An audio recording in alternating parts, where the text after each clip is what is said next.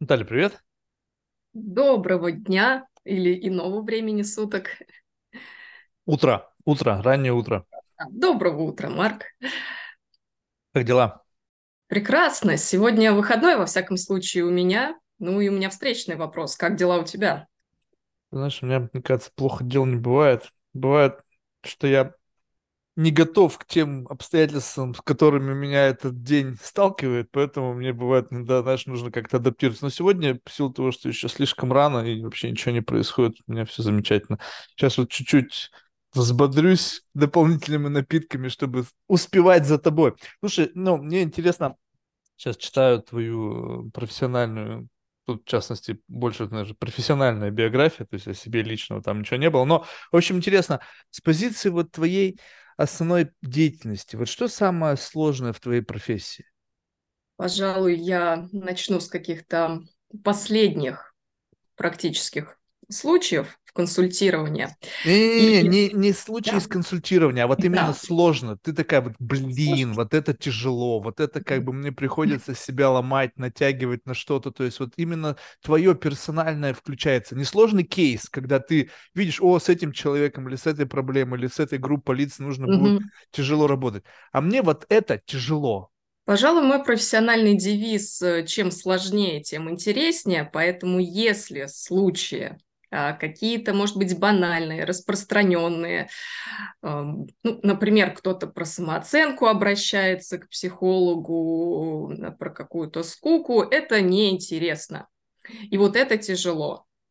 А когда что-то интересное, да, вот как клиническому как раз э, психологу, тогда уже э, включается интерес профессиональный. Да, то есть э, чем сложнее, тем интереснее. Соответственно, если просто, то неинтересно Уже и тяжело. понял. То есть получается, что как, тебе приходится напрягаться тогда, когда э, работа, ну, кажется, идет в рамках какого-то уже такого запрограммированного сценария. Ты быстренько поняла проблематику, таких проблематик было миллион, вот оно какие-то шорткаты, либо какие-то готовые решения для этих проблем. А, скучно. Да, и рутина порой напрягает. Да, то есть, конечно, есть риски выгорания, я думаю, среди всех профессий, да, но когда рутина затягивается, возникает, возможно, даже у психолога какой-то кризис. То есть рутина– это тяжело. Да, порой, да, особенно если она длится. А почему? То есть, может быть, это не тяжело, может быть, это просто как бы не, а, не имеет под собой, знаешь, как бы такого, как бы энергетического пампа. Ну, представь себе, вот я сейчас тебе представляю себе свою рутину. Да. Она вообще никакая. Она не тяжелая, потому что я в ней могу спать. Ну, то есть, если это рутина, то мне, в принципе, не нужно напрягаться. Это полностью какие-то автоматизмы. Я уснул в этой рутине, через два часа проснулся, рутина сделана, я где-то побывал, я могу параллельно заниматься массой дел, ну, как бы имеется в виду внутри этой рутины, то как бы тяжести я не испытываю. В чем здесь именно твоя тяжесть? То есть заключается в том, что ты в этот момент энергетически растрачиваешься? Э, Может быть, наоборот, накопленная энергия никуда не выходит. И по твоему случаю есть анекдот. Э, Преподаватель э, рассказывает, снится мне сон, что сижу, читаю лекцию, просыпаюсь, реально читаю. Ага, И, так и есть. Это да, правда. Ну, в рутине порой действительно энергия, которая копится, не находит своего применения. Плюс А, то есть работа проблема в том, что ты не можешь выместить энергию, то есть тебя начинает как-то колбасить от того, что у тебя избыток энергии. Как это проявляется? Э, Да, да, ну, даже вот интересно, вроде как энергия накапливается, а от этого наоборот становится скучно, грустно, и силы даже теряются. А, то есть, может быть, если глобально говорить и гипертрофировать, то уход даже в какое-то депрессивное, такое поддепрессивное состояние, энергия копится, копится, не находит выхода, ну и Ты больше уверена, что спать это накопление энергии? Вот то, что ты говоришь, мне кажется, свидетельствует больше об обратном. То есть, как бы, и либо просто для тебя, э, тут может быть, знаешь, как бы, что внутренняя система экранирования этой энергии потребляют больше, чем сама накопившаяся энергия. То есть, чтобы тебе сдерживать что-то, рвущееся наружу, то есть, что хочет выплюснуться, извергнуться в этот мир, приходится сдерживать это. И процесс этого сдерживания выжирает из тебя какие-то дополнительные жизненные соки. Да, вполне, потому что когда происходит какой-то движ, да, происходит иммобилизация ресурсов организма, и все, ну, в общем-то, накопленное выходит. А здесь, да, действительно, ты абсолютно прав, э, на сдерживание вот этой энергии тоже силы нужны, да, как на сдерживание любых эмоций, да, каких-то наших порывов. И да, здесь, пожалуй, на сдерживание большая часть ресурсов тратится. Да. Почему у тебя нету для себя каких-то таких, э, ну, как бы, ну, я сейчас, во-первых, я неправильно сделал постановку вопроса, возможно, есть, но а, если ты можешь отрефлексировать эту проблему, что как бы у тебя есть какое-то количество рутинных кейсов, эти рутинные кейсы, несмотря на то, что как бы, ну, типа, условно, клятва Гиппократа, я берусь за все, что ну, есть, то есть тут как бы не до luxury, да, то есть человек пришел с проблемой, как бы это не моя, не, не его проблема в том, что мне его проблема скучная и неинтересна, то есть мне нужно помогать безотносительно к этому. Но если ты знаешь, что у тебя есть как бы запрос на выплеск этого, то можно найти ведь какую-то область ну, интересов или деятельности, которые позволяют выплескивать эту недореализованную энергию не в рамках твор, ну, какого-то профессиональной деятельности, которая, ну, может быть, не так испещрена какими-то там экзотическими кейсами. Да, есть э, такие приключения, которые я порой сама себе э, придумываю. Некоторые из них рутинные. Я думаю, многие этим пользуются. Сходить Подожди, как это? Ты опять, ты борешься с рутиной, другой рутиной?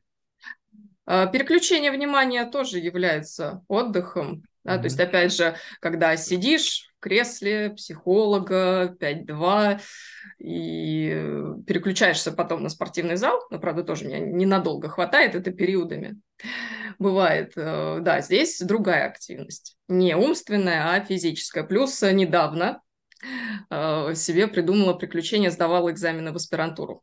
Вот, не поступила, но это был очень интересный опыт. Это было достаточно серьезное переключение внимания, требовавшее много затрат, потому что помимо того, чтобы готовиться и сдавать экзамены, нужно было работать работу основную, какие-то домашние дела делать, но вот э, приключения такого рода. А как так получилось, что у тебя не, не, не, не удалось поступить в аспирантуру?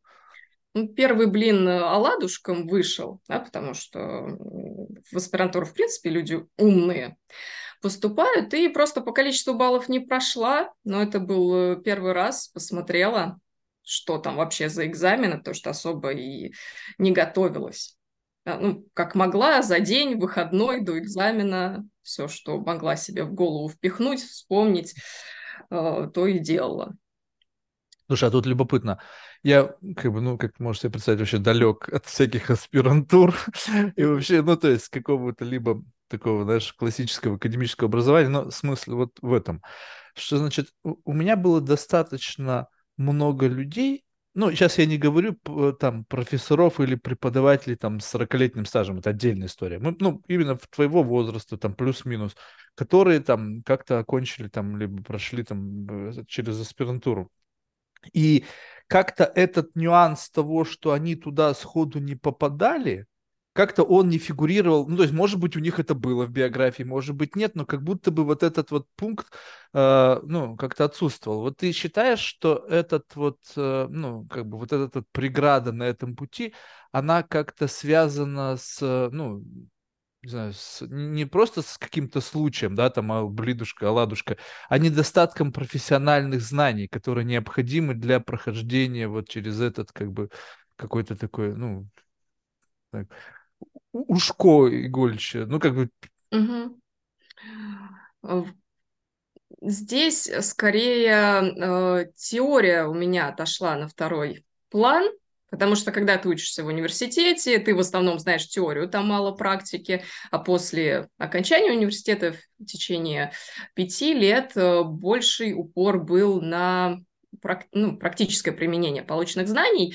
И мы в университете даже шутили, зачем нам какие-то стадии, я не знаю, там, совладания с горем э, нужно вообще знать, мы должны разговаривать с людьми. Иногда, конечно, теорию в практике мы консультациях применяем. Но здесь вопрос в том, что именно теории давно не касалось, а аспирантура требует академических знаний, как это сформулировано в учебниках, в работах великих психологов. И чем в годы обучения, наверное, обращалась сейчас к ним.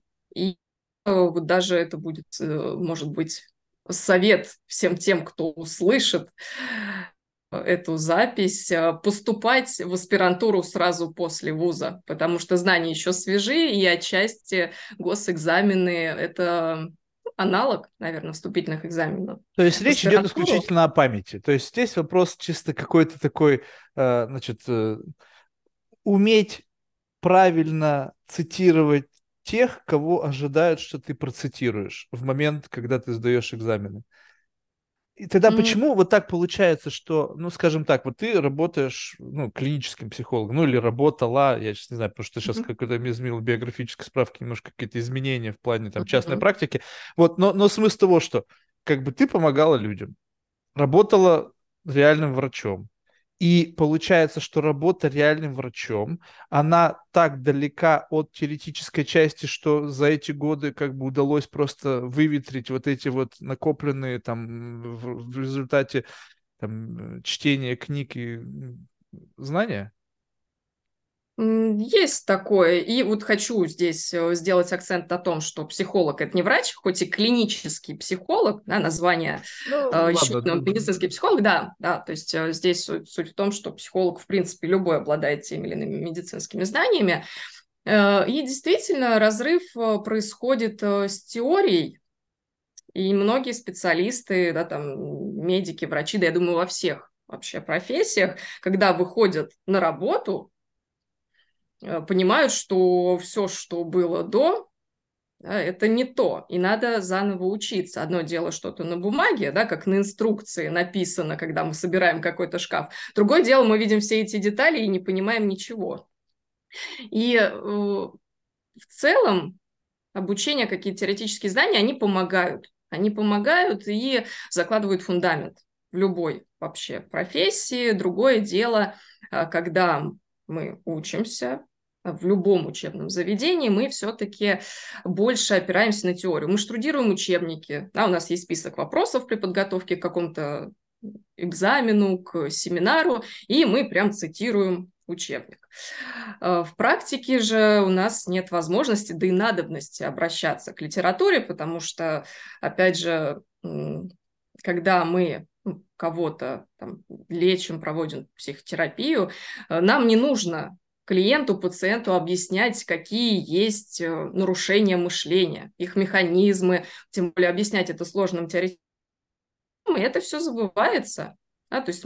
А что нужно? Тогда вот как бы условно, вот это как бы некая такая э, фрейминг, то есть в рамках этого ну, э, классического образования тебя как бы так шмякнули, нужным образом прихлопнули, чтобы формочка сформировалась как бы как готовый коробочный продукт, там психолог, неважно, какая специализация, не принципиально.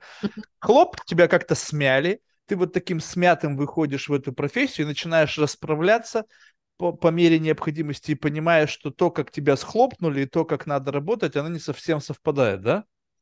И если не нужно клиенту объяснять там какие-то основы, там, не знаю, когнитивных искажений специфику этих нюансов, тогда что нужно делать? Ну, то есть, как бы, что нужно для помощи людям в рамках, ну, клинической психологии?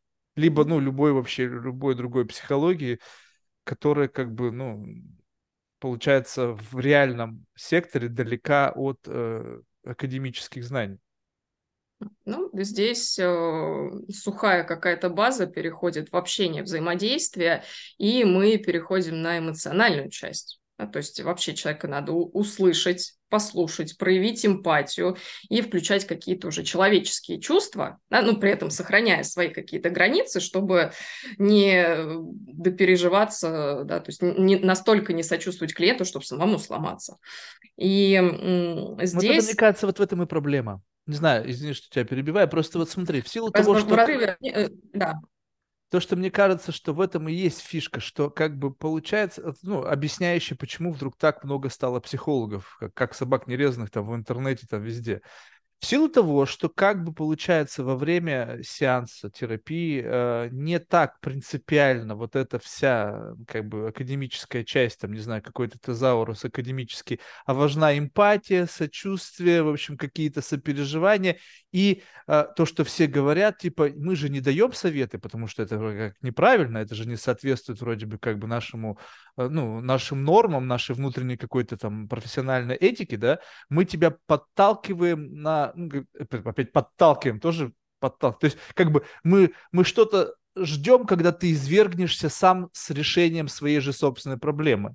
Соответственно, вот если вот занимать такую позицию, когда как бы кто-то ждет извержения кого-то в его же собственное, как бы разрешение собственной проблемы своим же путем, то есть ты просто как-то вокруг скачешь, чтобы как бы направлять какой-то флоу этих мыслей в нужном направлении тогда получается, что это и дает возможность тем самым многообразным психологам в интернете право на существование. Представьте, пришел бы клиент, а клиент какой-нибудь там доцент с кафедры психологии личности – и вот просто, почему бы нет? Блин, да заплатите вы там лишние там 5-10 тысяч за этот и просто, блин, жестоко оттрольте вот этих вот инстаграм-психологов, задавая им конкретные вопросы по психологии. Типа, вот вы меня об этом спросили, а вы какой? Вы сторонник какой школы? Там, да-да-да-да-да, да-да-да. И, и я понимаю, что они будут сыпаться моментально. Потому что все-таки, мне кажется, что отличает человека профессионального, и сейчас, наверное, я не вправе вообще судить об этом, потому что я вообще не профессионал ни в чем, но если профессионального врача, психолога, психотерапевта, не принципиально, как это называется, спросить о чем-то конкретно, то он должен сказать.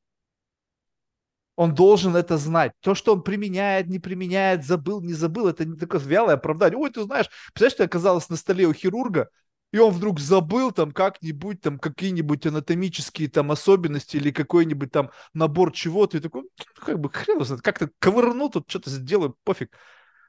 Ведь не так, понимаешь? А какое ощущение, что вот это теперь как бы стало доступным? Теперь можно как бы просто проявлять эмпатию. Такой, знаешь, просто друг на час. Ведь не так. Зачем-то же ты проучилась там 4 года, попытаешься поступить в аспирантуру. Ведь, наверное, не только ради того, чтобы просто быть классным таким собеседником. Ага. Ну, здесь, э, наверное, свяжем все вышесказанное. А, и говоря даже об, э, о психологах-самоучках, которые закончили двухнедельные, не знаю, двухмесячные курсы по психологии, а, чем отличается профессионал, имеющий, конечно же, высшее образование и уже нарабатывающий свой опыт, важно уметь применять всю теорию, которую он получил в практике. И э, сейчас многие психологи, я думаю, что даже многие специалисты смежных э, сфер грешат тем, что они директивны и категоричны. Э, и, соответственно, если человек обращается с какой-то проблемой, э, у недопсихолога, назову этих людей так, есть конкретный ответ на этот вопрос. Да? То есть делайте это упражнение два раза в день, и душа не будет болеть. Соответственно, психолог-профессионал, он э, имеет разные инструменты. Что подходит одному клиенту, то не подходит другому. То есть кто-то, кому-то больше нужна саморегуляция, какие-то дыхательные техники, вести дневник, наблюдать за собой, кому-то это не нужно. И на один и тот же запрос есть совершенно разные решения. И здесь очень важно понять, что самому клиенту нужно. Да, то есть мы можем э, выслушать действительно, быть другом на час, давать именно какие-то советы. А психологи, как ты правильно сказал, не дают именно конкретных категоричных советов, они могут дать рекомендации, они могут объяснить, что да, у Чем вас совет отличается состояние. от рекомендации? Э, совет, э, во всяком случае, в моем понимании, понимании ну, моих ближайших коллег, совет – это какой-то это директива. Делай это. Э, конкретный, да, конкретный инструмент э, делай так, и будет тебе хорошо. А рекомендация Или... это типа было бы неплохо, если вы попробовали. То есть это по сути как бы лингвистика. Ну то есть э, добавление да, нескольких да, каких-то. Да? Ну смысл но тот смысл же самый. Но все-таки рекомендации, на мой взгляд, более сказать мягкие, гибкие. Человек может делать не делать. Это его, уже его выбор, и одним из, пожалуй, главных принципов эффективной работы с психологом является самостоятельность и активность клиента. И многие, к сожалению, э, ведутся на недопсихологов за счет готовые рецепты. Они взмахивают своей волшебной палочкой или каким-то другим инструментом и э, говорят, что вот сделайте так, и ну, условно через год найдете свою любовь, вы поженитесь, у вас же цель пожениться. А, ну, не все так просто и однозначно. Да? То есть очень-очень много факторов в нашу жизнь. И, э, соответственно, очень многие ведутся на недопсихологов, э, потому что готовые советы, рецепты и прям гарантируют процентный результат. Самому клиенту ничего не нужно делать. А, конечно же, снять ответственность с себя – это очень просто, замечательно, и психолог тебя поработает, скажет, что делать, ну, ты сделаешь, и все получится. Но, к сожалению, к сожалению, огромному приходится разочаровывать людей и говорить о том, что вы э, должны работать. Да, может быть, должны такое категоричное слово сейчас на категоричности, но тем не менее, э, я за человека не пойду, не знаю, не помирюсь да, с кем-то из членов семьи. Я не буду менять привычки, э, поведение, не буду э, за него наблюдать за ним. Да, то есть нужна самостоятельная работа, и многих это, к сожалению, отталкивает. Откуда да, и... вот эти понимания, что надо делать? Ну вот скажем так, вот ты говоришь, что нужна самостоятельная работа. Но вот пришел тебе человек, не принципиально с какой проблемой. И ты как бы в ходе беседы с ним э, понимаешь, что он должен делать в рамках персональной работы. То есть откуда вот это вот понимание, что человек должен делать, чтобы решить ту самую проблему? Ну, опять же, основываемся на каких-то знаниях плюс накопленный опыт, потому что в целом ну, то есть архетипированное какое-то решение проблемы. Да, да э, причем кто-то на что-то соглашается, кто-то нет. Ну, здесь уже право э, клиента. И опять же, я не директивный психолог, есть все-таки психолог более директивный, и в том же психоанализе там директивности побольше. Я все-таки э, мягкий психолог. Тогда в чем ты сильна? Вот будучи мягким психологом, в чем твоя сила? Вот где твой вот какой-то такой нокаут, которым ты можешь вообще с поганок любого... Ну, ну, условно, я не знаю, как бы, как, как сказать это, но знаешь, вот это внутреннее ощущение, что я при всем многообразии того, чем я должна уметь пользоваться в рамках своей профессиональной деятельности, я вот сильна вот в этом. Я сильна, наверное, в том, что, ну, то, с чего начали мы говорить, в том, что в тяжелых случаях не пасую. И наоборот включает профессиональный интерес, соответственно.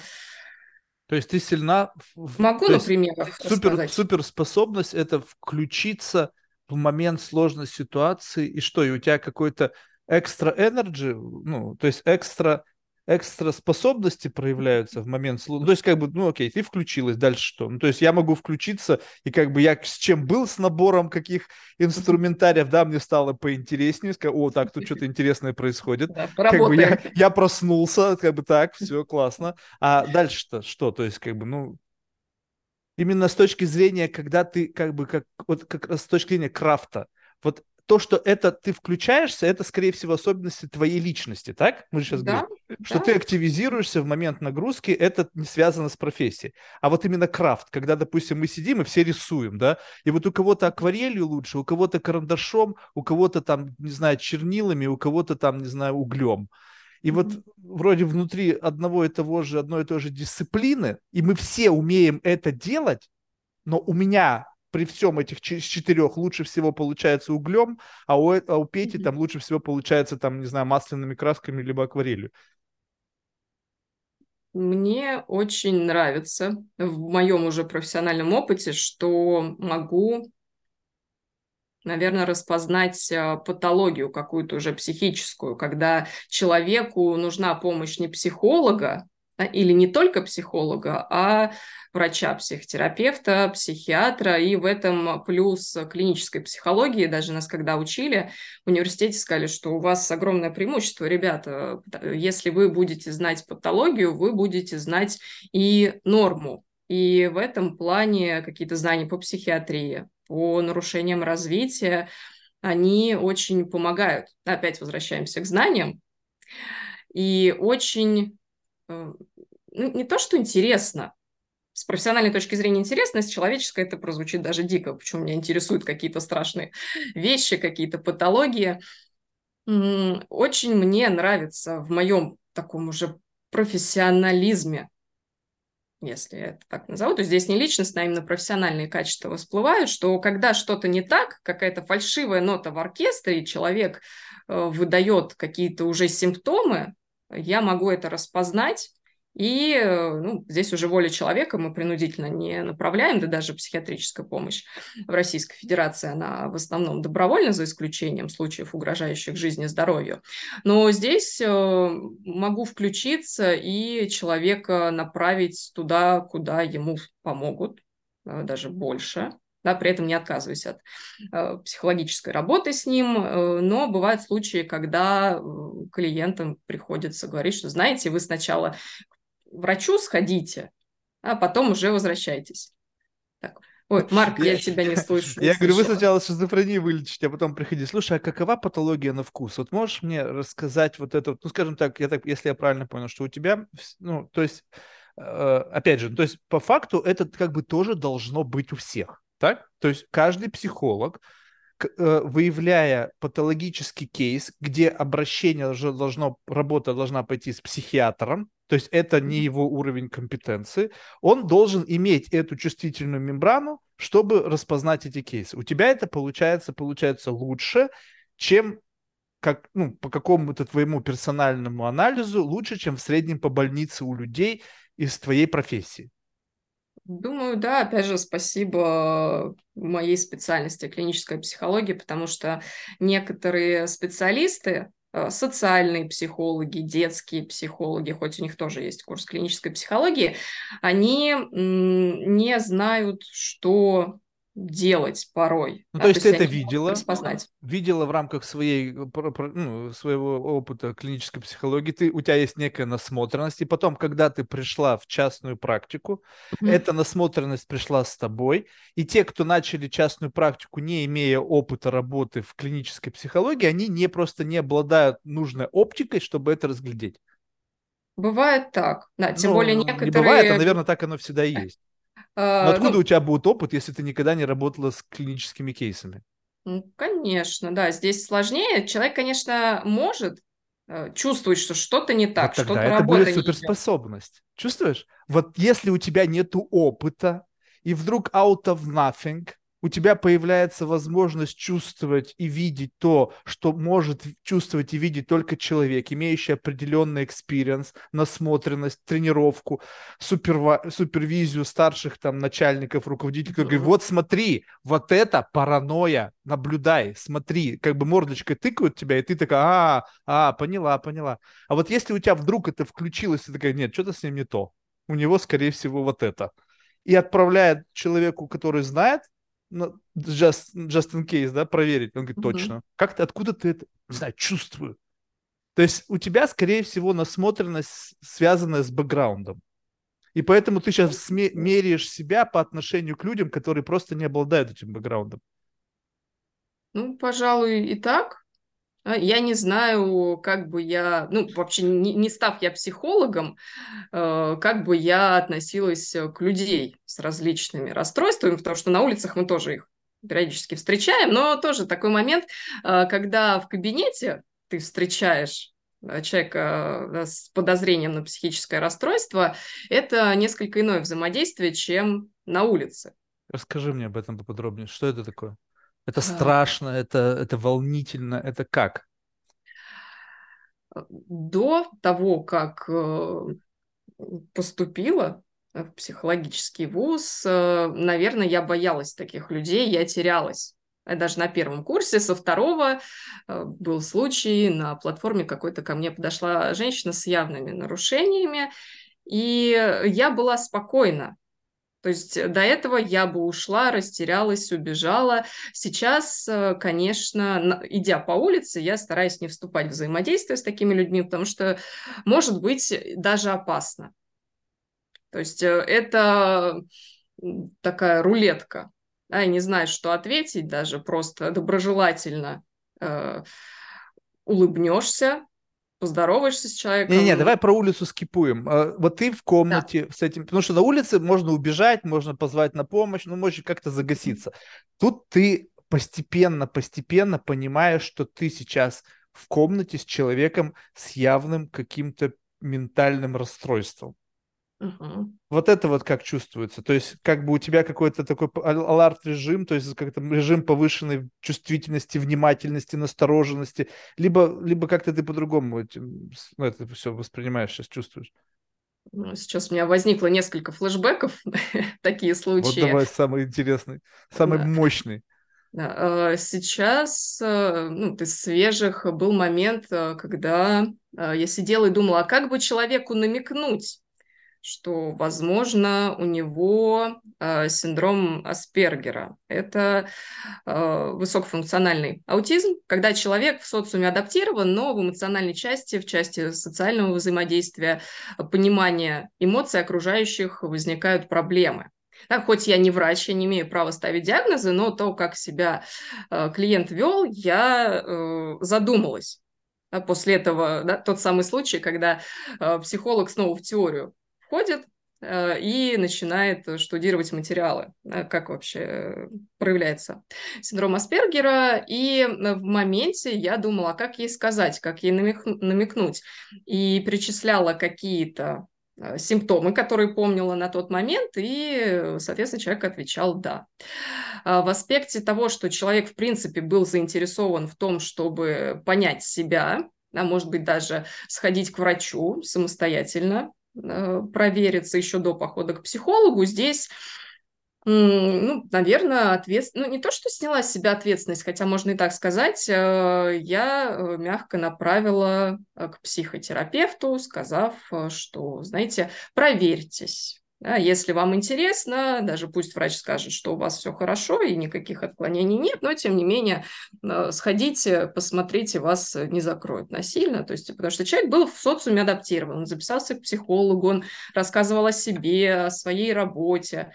Э, но, тем не, не менее... Но синдром Аспергера, тебе не кажется, что это что-то такое из оперы ну, то есть я не, не силен в истории как бы диагностирования этого, но я лично знаю много людей, как бы лично, не, не то чтобы лично знаю, а знаю, что им диагностировали, исходя из публично доступной информации. И они, в принципе, вполне себе нормальные, успешные люди. И это как, знаешь, как, ну, как синдром самозванца, то есть как бы кому-то, возможно, даже прикольно, что это у них есть, чтобы козырнуть. И, наверное, еще и кому-то прикольно это диагностировать. Ну, потому что это слишком субъективно, согласись. Вот, ну, как бы, какие основные критерии этого? То есть, в принципе, как бы, если есть социальная адаптация, если есть какая-то проблематика, связанная с каким-то э, ну, психоэмоциональной оценкой происходящего, но это может быть просто особенностями личности, то есть никак не патологический кейс. Грань между нормой и патологией действительно размы, размыта, но есть же международные реестры заболеваний, DSM, МКБ, в которых прописаны четко симптомы. Ну, например, и... какой вот четкий симптом должен быть, чтобы ну, безапелляционно заявить о наличии этого синдрома? А там должно быть э, несколько. Ну, ну хотя бы вот такие три, а, три кита. Там а, в целом расстройства аутистического спектра связаны с нарушением а, коммуникации социальной. А, и здесь именно при Аспергере человек, у человека речь прекрасная, он понимает, что ему говорят, он понимает, что он говорит, то есть коммуникация налажена, но именно эмоциональный компонент, эмоциональный интеллект страдает. Потому что человек не может не понимать причинно-следственных связей поступков других людей он э, не чувствителен порой к эмоциям, ну, даже не порой, в большинстве случаев к эмоциям других людей. И э, сенсорная сфера, то есть сфера чувствительности бывает э, тоже нарушена, в принципе, при всем, при всех расстройствах аутистического спектра, ну, из серии там шум какой-то зрительный, слуховой, какие-то звуки, которые у нас не вызывают раздражения, могут быть очень остры и вызывать э, ну, дискомфорт очень сильный э, для людей с расстройствами аутистического спектра. Например, у нас, э, я не знаю, будет где-нибудь за стеной дрель, звучать, ну, неприятно, но терпимо. А для человека с расстройствами аутистического спектра, ну, не для всех, но, тем не менее, да, один из примеров, это может быть как рев самолета реактивного над ухом. Да, то есть вот таким образом нервная система нарушена. И э, ну, здесь вот на таких базовых моментах какой-то сенсорики, ну, а в аспекте Э, высокофункционального аутизма здесь э, по большей части страдает эмоциональный интеллект. Да, то есть человек не чувствует, не понимает, и, например, э, он видит, что вокруг все имеют друзей, да, ему тоже хочется, потому что все-таки в социуме он адаптирован, и ему хочется соответствовать всем. Да, это нормально, что мы э, как-то ориентируемся на социум. Но, тем не менее, ему и одному нормально. Но при этом он хочет как все быть. И здесь такой диссонанс. Да? То есть дружить, сближаться с кем-то у человека нету потребности, но вокруг все как-то кучкуются, и тоже хочется, хотя и не надо. Да? И от этого человек страдает, и в том числе к психологу приходит. Ну, то есть, э, по факту, э, э, если говорить о ну, как бы совсем клинических случаях, то они очевидны. Просто вот такой как бы микс, в принципе, можно... Сейчас ты перечисляла, я, пожалуй, наверное, только такой острой фиксации на звуках у меня нету. Ну, то есть я могу иногда видеть чужие эмоции, мне вообще по барабану. Ну, то есть я понимаю, что почему, почему... Ну, то есть, хотя, конечно, я вижу логику причинно-следственных связей, то есть почему человек плачет, но я могу абсолютно равнодушен быть к слезам, там, радостям, печалям чужих эмоций. Хорошо ли мне с одному, наедине с самим собой? Как бы, ну, вообще не вижу комплекса никакого одиночества в себе. То есть, да, я люблю людей, мне нравится, когда их достаточное количество, но могу ли я спокойно находиться один? Да элементарно. Ну, то есть, как бы, у меня, знаешь, какое количество может быть внутренних субличностей, с которыми я могу вести замечательные беседы. А если еще и косячок есть, так ха, вообще, ты знаешь, как, бы, как это говорится, пизду друзей, пизду подруг, я сам тебе пиздатый друг. Так что, знаешь, ну вот, поэтому... Ну, сейчас демонстрируешь э, такой синдром э, студента-медика или студента-психолога, там, третьего, четвертого или второго курса, когда начинается да, рассказы о каких-то проблемах. Ну, в медицине это, по-моему, пропедевтика внутренних болезней, когда mm-hmm. симптомы перечисляются, и там, допустим, э, не знаю, гастрит, о, симптомы мне подходят, дайте два. Рак легких, да, это тоже у меня. а там мальчики говорят, о, рак матки, ну вот по симптомам что-то как-то очень похоже, да, хотя нет даже органа. Вот тогда а, вот какая разница, вот как вот, вот это преодолеть? Вот скажем так, что я сейчас не пытался сам себя диагностировать, просто ты мне что-то говорила, представь себе, что я оказался у тебя на сеансе, ты мне задала вопрос, у вас это есть? Я такой просто, есть. У тебя это есть? Есть. Так, на звуки, ну звуками проще. Хотя, знаешь, иногда бывают такие мерзкие звуки, у меня недавно был приступ, короче, вообще просто, и не знал, куда себе деть. Значит, представь себе, я пришел на на, ну, как бы встречу со своими старыми знакомыми, и там были новые для меня люди. И одна девушка ну, настолько отвратительно смеялась, что мне хотела ей леща дать, чтобы она заткнулась. Ну просто какой-то, ну такой... Ну, то есть меня реально это просто как бы резало мне уши. Я смотрю, и как бы такое ощущение, что никто этого не замечает. Я не знаю, конечно, может быть, это я был не совсем в адеквате в этот момент, но это было просто невыносимо.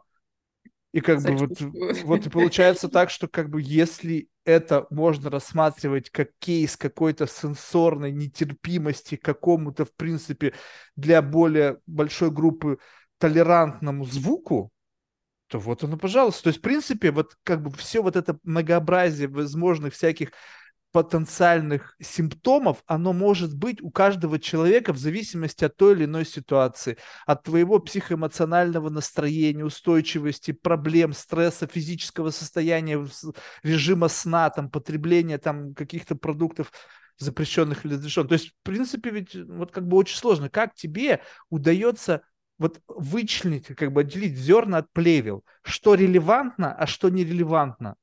Плюс еще люди, знаешь, какие сейчас пошли особенно? Мне кажется, сейчас люди приходят к психологу и говорят, у вас это есть, у меня есть все. Только пожалейте меня, только пожалейте меня, скажите, что я болен, чтобы я потом мог написать в Инстаграме пост, что я могу, что было психологом, мне такой диагноз поставили, там какой-нибудь там, чтобы потом пожалели, чтобы получить какой-то там, не знаю, плюс. Что же все хотят, чтобы жалели. Ну, конечно, конечно, за этим к психологу приходят, чтобы пожалели, слушали, сказали, какой ты молодец, там, ну, морально погладили по головке и отпустили с миром. А, в чем разница между нормой и патологией? Все мы чувствительны к различным звукам, и даже я думаю, что если бы я услышала вот эту девушку, ее смех, я бы с тобой согласилась. После того, как я тебе это сказал, ты бы стопудово это обратил на внимание. Да, да, конечно, здесь уже внимание фокусируется а, на каких-то вещах. А плюс, э, ну, не знаю, какие-то факторы разовые, ситуативные могут влиять. Опять же, не выспался, там, перепил, и чувствительность повысилась. Да, у некоторых снижается, но здесь все ситуативно, индивидуально.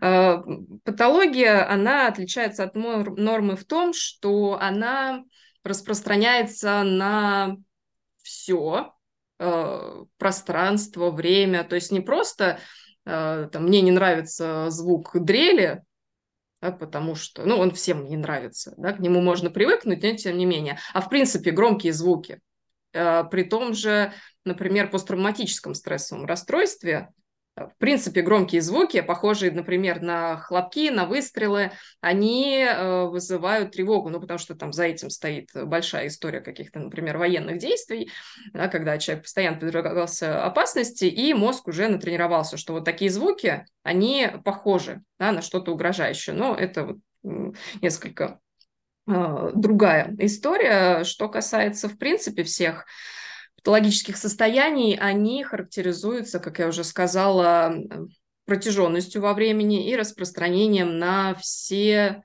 э, на всю жизнь человека. Да? То есть человек не может быть депрессивный дома, и веселый на работе или наоборот. То есть он депрессивный. Ну, еще как может, ты просто таких людей не знаешь. Это, представляешь, ты приходишь домой, у тебя некрасивая жена, убогое жилье, идиоты дети. А на работе все позитивны. Я работаю, блин, в компании бирюзовой, там все такие классные, все меня жалеют. Все, ну, я думаю, что честно, Нет, здесь речь о такой кейс может быть. Да. Нет, здесь речь о патологии, потому что есть какие-то факторы, которые у нас вызывают негативное состояние, есть стимул, есть реакция организма.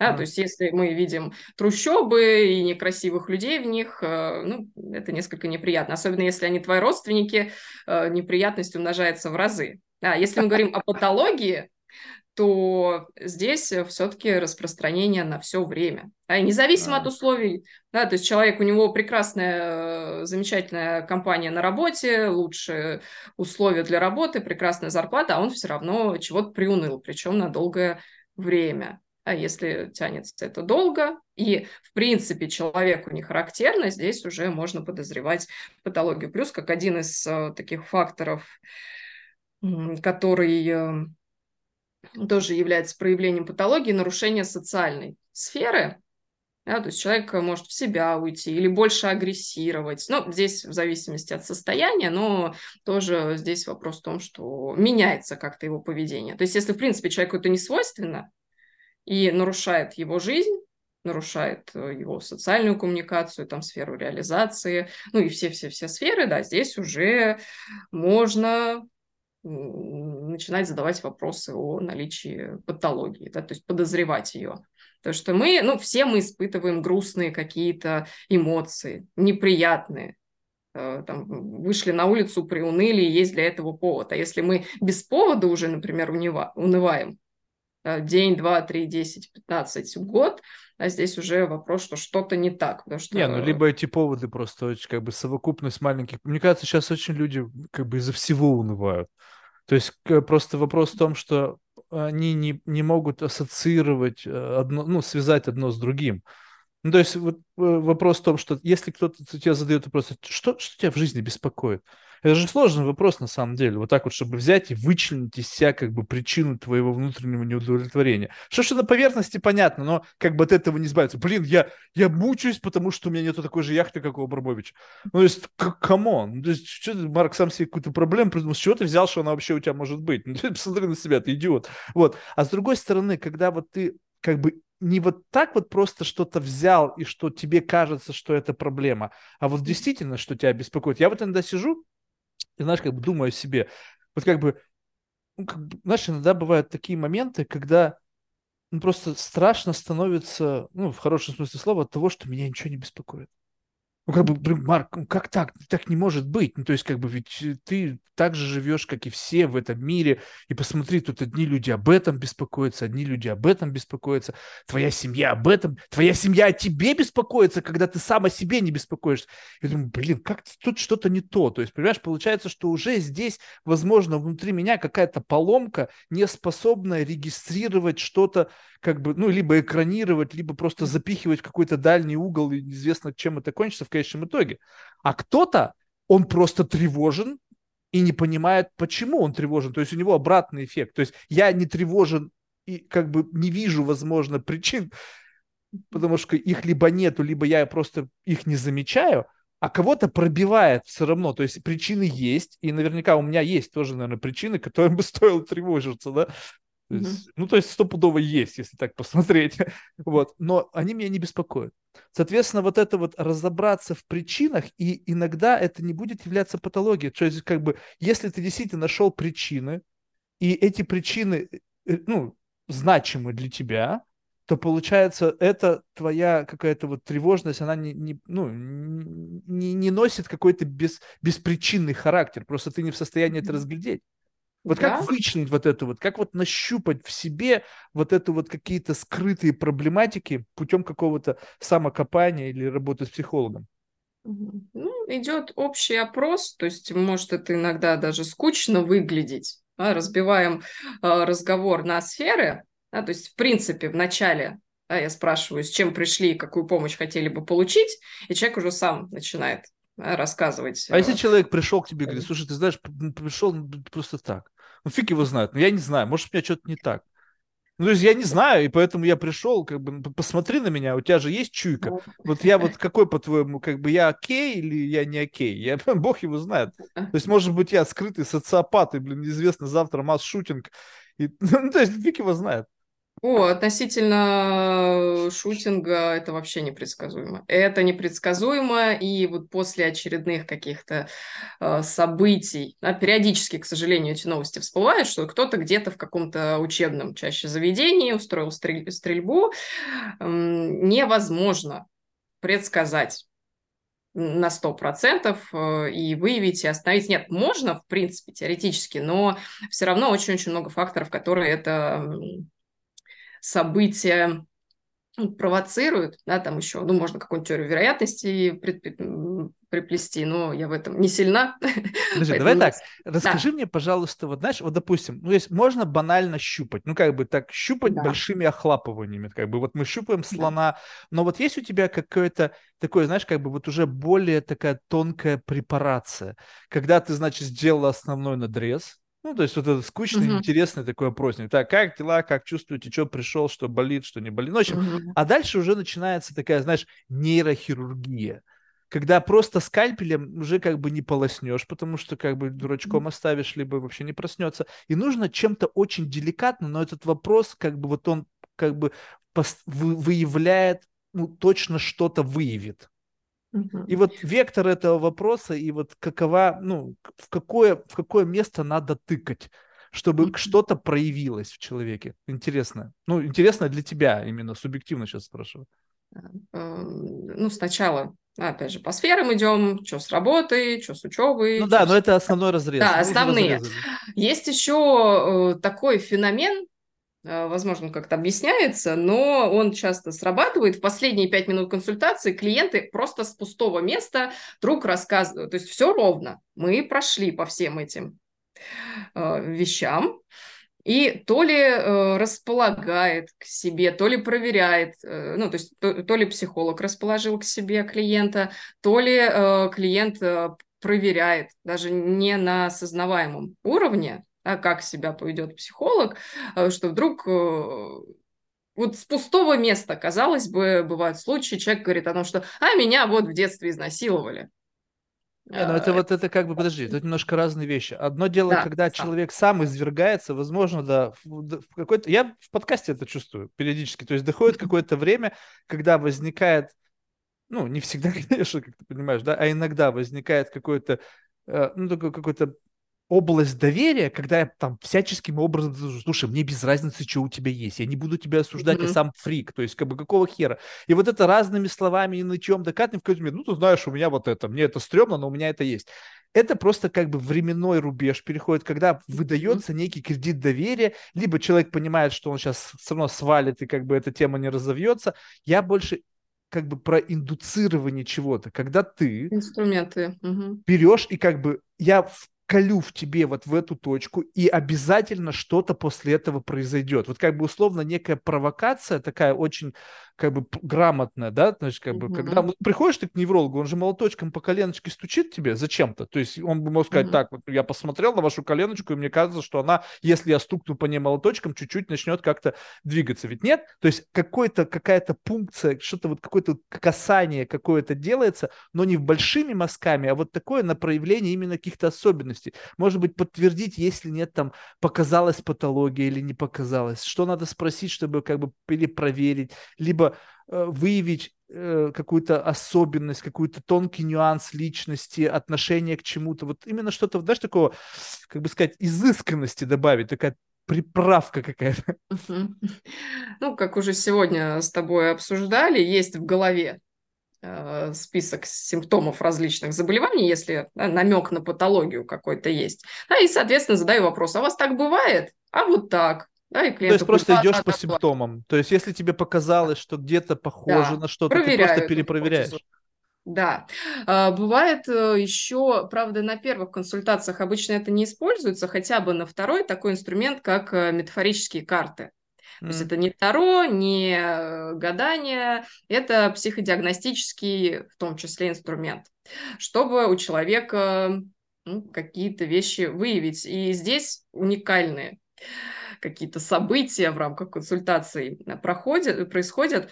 Э, допустим, человек ну, вообще, что такое метафорические ассоциативные карты? Это различные картиночки, различные тематики, которые помогают э, человеку сквозь вот эти образы, посредством этих образов, описать свое состояние. Например, там какая-нибудь картиночка с маяком, да, и один человек в зависимости от своего состояния скажет, о, здесь я вижу одиночество, потому что маяк один. Кто-то скажет, «Э, этот маяк светит, ну, потому что он в более ресурсном состоянии и идет к какой-то цели. И бывают э, совершенно неожиданные открытия при помощи использования метафорических карт. То есть человек достал ну, ту же самую картиночку маяка и расплакался. Ничего не, предвещало этих слез.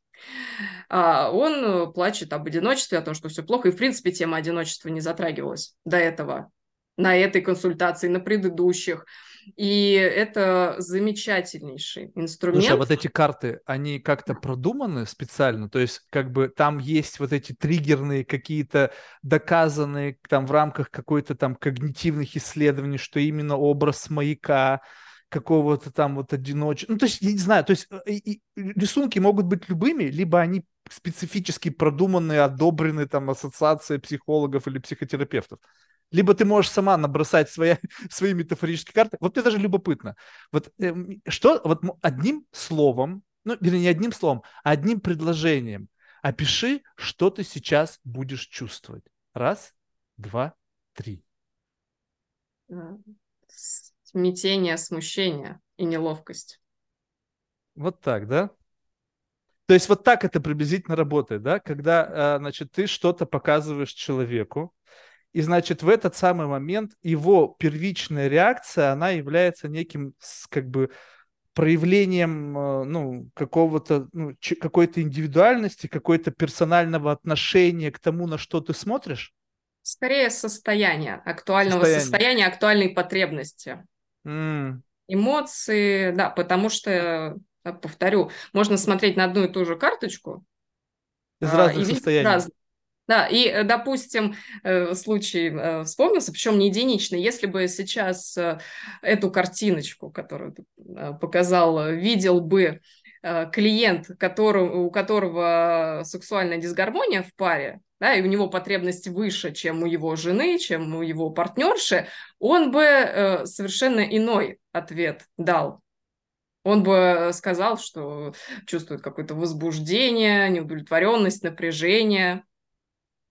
Интересно, а ну, у могу вот, предположить. а вот это любопытно, кстати, знаешь, вот я просто сейчас как бы, ну, э, в момент, когда ты отвечала, отвечал вместе с тобой. Ну, что ты ответил? И Можешь я, я как бы, знаешь, вот просто смотрю на это, и я вижу невероятную как бы грусть и тоску.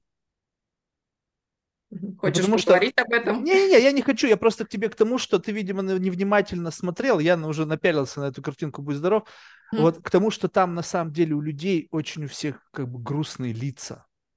Там как бы такая, знаешь, как бы, э, как бы когда весь мир, как бы когда у твоих ног лежат все удовольствия, и ты больше не получаешь от них как бы какого-то прихода, и ты как бы просто вынужден, поскольку это твоя среда обитания, там быть, и как бы, знаешь, ты как бы нехотя вовлечен в этот процесс, но тебе как бы от этого скучно уже, как бы ни- ничего не интересует, ничего не это, и поэтому как бы в зависимости от этого я всегда смотрю, ну, как бы, знаешь, вот, не знаю, может быть, метафорические карты, я не использую метафорические карты, я больше набрасываю какие-то, знаешь, искусственные образы, то есть, когда я разговариваю с кем-то, начинаю, иногда вру, придумываю истории, для того, чтобы посмотреть, как человек отреагирует на какую-то историю, которая выражена в виде картинки. То есть можно было бы рассказать, что представь себе, я вчера, значит, был вместе, там люди себя так-так-так вели, и как бы, но вопрос в том, что когда она зафиксирована, вот в виде вот этих метафорических карт, или как там оно, то получается так, что человек, он как бы сталкивается с этим моментально. То есть вот представь себе, что я бы постепенно тебя туда вводил, да? Сначала бы я тебе просто представил, какого, представь себе это место, какой-нибудь мгм. ресторан с многообразием звуков, там какого-то па- палитра запахов, и потом раз и стал бы выявлять нюансы. Там половина девушек топлес, мужчины там, не знаю, там Мгм. такого плана. Ну, в общем, и ты как бы, о, ты как бы постепенно туда вошла. Когда ты, мам, и ошарашена, то у тебя возникает первичная реакция, и как бы она, скорее всего, больше даже защитного плана. Вот здесь вот мне интересно, вот эти картинки, эти метафоры, они должны быть насколько нейтральными, ну, то есть как бы насколько вот эта глубина вот этого триггера, ну, то есть представь себе маяк, да? Ну, то есть я думаю, что тот же мужик, про которого ты описывал, он мог увидеть в этом какой-то фаллический символ. Ну, в общем, ну, какая-то такая херня. Но смысл того, что это уже демонстрирует его глубину проблематики. Потому что если ты смотришь на маяк, и у тебя возникают какие-то идеи, как связанные с какими-то фаллическими символами, у тебя реально что-то херово все. Ну, то есть, вот я смотрю, я сейчас представляю себе, маяк – это маяк. Да. Ну, как бы это ну, можно, конечно, какую-то добавить нотку поэти- поэтическую какую-то, да, и можно что-то там раскрутить, но я буду просто это вы- вы- выдавливать из себя, чтобы, ну, не знаю, ну, просто чтобы мой ответ не был скучным для тебя. Просто чтобы ответить, раз уж психолог спросил, Да. надо. Ну, то есть, как ты здесь- хочешь, чтобы я ответил? То есть, поэтически, как бы, как оно я вижу, с позиции некой патологии. Да, здесь э, ты абсолютно прав. э, Речь идет о первой реакции. Потому что вот из примера, который ты привел, что начинаешь описывать, уже какой-то образ складывается, уже вынужденный. Мгм, мгм. А здесь первая реакция и э, первые эмоции. да. Если человеку сложно ответить, он, э, ну, начинаем с вопросов, а как нравится, не нравится картинка, на что обратили внимание. Потому что одни клиенты, опять же, на что-то нарисованное вообще не обращают внимания, а другие только на это и смотрят. И что касается тематики, содержания вообще вот этих метафорических карт, обычно, ну, не обычно в целом, да, вот эти карты, они в составе каких-то колод, да, то есть, э, ну, не знаю, там 50-70 картинок. Да, но они плюс- готовы специально Да, они как-то готовы. созданы для этого Они типа готовы. исследований. Конечно, э, да, и они бывают совершенно разные. Какие-то с тематикой отношений, какие-то направленные на ресурсы. Там в основном позитивные картинки, ну или хотя бы Я нейтральные. помню, в детстве у меня такой был тест. Там, знаешь, были какие-то картинки, там были ситуационные вещи. У меня в детстве сколько психологов водили, знаешь. Я запомнил одну из них, где я облажался.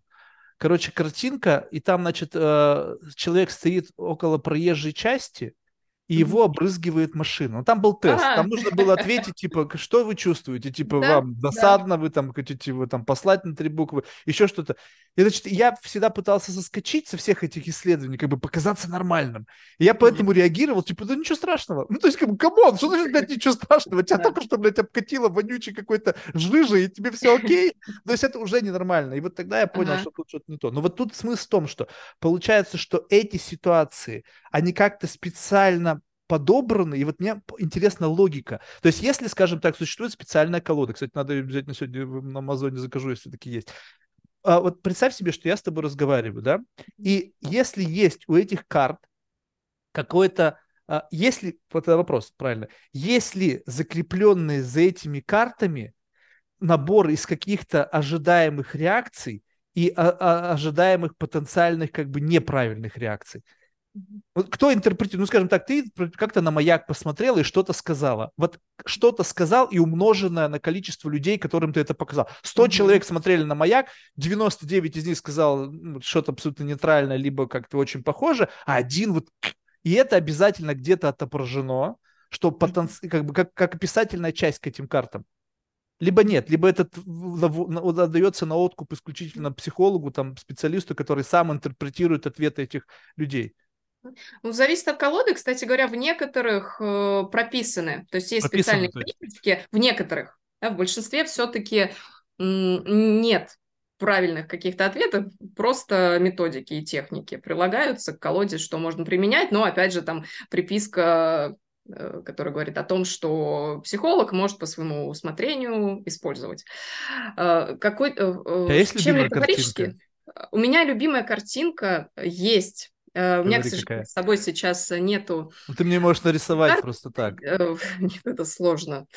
Э, художник из меня так себе, во всяком не, случае. Нет, словами, словами. Мне не нужны твои художественные познания. Скажем так, эм,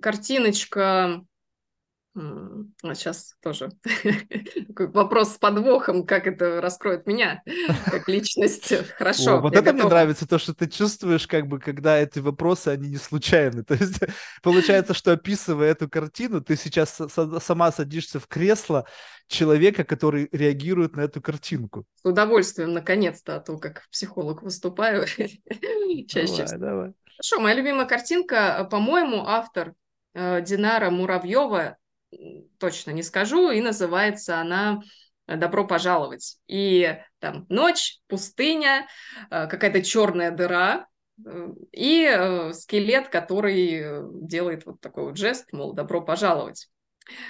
И вопрос, как это меня, ну, это меня уже как-то характеризует как человека. Так, я пытаюсь найти эту картинку, но не нашел. Ну ладно, не вылазит сход. Ну окей, ну, и пока, пока что, ну, картинка, то, что то, что тебя это любимая картинка, неизвестно, она любимая, потому что тебе внутри что-то там зашито, что тебя э, как бы как-то тебя характеризует, либо тебе просто нравится момент, когда люди сталкиваются с этим изображением и начинают что-то рассказывать. Потому что любимая как? Любимая по степени э, фидбэков, которые ты получаешь, когда показываешь людям, как вот эту картинку показываешь, и начинается всегда шоу либо Нет, ты сама с ней имеешь какой-то атачмент. А, то есть это твой личный Мое личное, да. Э, в аспекте картинок, э, там, причем это магия какая-то, одни, э, там 60-70 картинок, вот этих карт в колоде, ну и я их перевернутыми рубашкой вверх выкладываю. В большинстве своем зависит, зависит от техники и методики, которую используем. И клиенты, разные клиенты, одни и те же картинки вытягивают. Да? То есть некоторые картинки э, вообще, мне кажется, никто никогда в жизни не вытянет, ну просто вот так в руку попадает. И э, здесь интересен момент в том, э, что они говорят разные люди вот абсолютно о разном. Самое если воз... есть. Да, если возвращаться вот к картинке, которую я описала сейчас, она относится к колоде под названием «Тишина». И эта колода направлена на выявление каких-то травматических переживаний. Да, там картинки смерти, болезни, ну, какой-то боли, беспомощности, ну, без подробностей крови и кишков, но, тем не менее, такие, может быть, тяжелые картиночки. Опять же, вот этот скелет в пустыне и черная дыра, возможно, кому-то мысли о смерти навеет, но для меня это какое-то спокойствие. Ночь, пустыня, лето, класс, тишина, штиль. Скелет. Все нормальный сценарий. Скелет, все, да. все идет в наборе. Черная дыра, да. скелет и тишина. Да, это прекрасно. И здесь, ну а что скелет? Э, как э, говорят, э, боятся, ну, в принципе, тема смерти, она достаточно эм, такая запретная, наверное. Люди боятся о ней говорят, говорить, да, мало ли что-то себе такое заработают. То есть ты просто не боишься этого, да? То есть у тебя не возникает в этот момент, да? э, не боишься смерти, поэтому у тебя не возникает то, что возникает у какой-то львиной доли населения людьми, людей, которые при столкновении с этим с этой концепцией смерти, да, вот прям в таком разном ее развитии, и, э, как бы религиозном, физическом, mm-hmm. они начинают чувствовать какую-то внутреннюю дискомфорт. У тебя этого дискомфорта не возникает, и поэтому тебе кажется, что эта картинка вполне себе спокойная. Да, да, потому что, опять же, клинические психологи, у них, наверное, как у врачей, особенно, ну, не знаю, чем тяжелее проф... специальность, например, реаниматолог, не знаю, насколько тяжела профессия патологоанатома, к сожалению, нет пока что знакомых патологоанатомов. А, то есть они к теме смерти относятся э, спокойно, потому что это тоже часть рабочей рутины. Люди умирают. Э, надо при... ну, не то, что надо принять этот факт, эти люди принимают этот факт. А, мы с коллегами, когда в ковидном госпитале работали, мы в реанимациях тоже бывали, и просто у нас на глазах умирали люди, то есть меня это не шокировало, э, и сейчас, возможно, для кого-то скажу страшную весть, мне даже было интересно, потому что э, я одним глазом смотрю на человека, с которым разговариваю, я там как-то отвлекаю внимание, поскольку врач попросил, потому что они на соседней койке откачивают э, человека, а, другой, а другим глазом я смотрю, вообще интересно же, как это все происходит, потому что это какие-то знания, какое-то действие недоступное. Опиши это чувство, вот эти чувства, когда ты одним глазом смотрела, и в конечном итоге врачи констатировали смерть, и ты была свидетелем ухода. Какое чувство? Ну, помимо того, что это какой-то такой, сейчас звучит тоже дико, некий эксайтмент, потому что ты впервые, может быть, присутствуешь там при смерти кого-то, а вот именно что-то такое, вот именно внутри, как бы, знаешь, вот какая-то, знаешь, вот присутствие, момент перехода, когда раз и сознание куда-то ушло.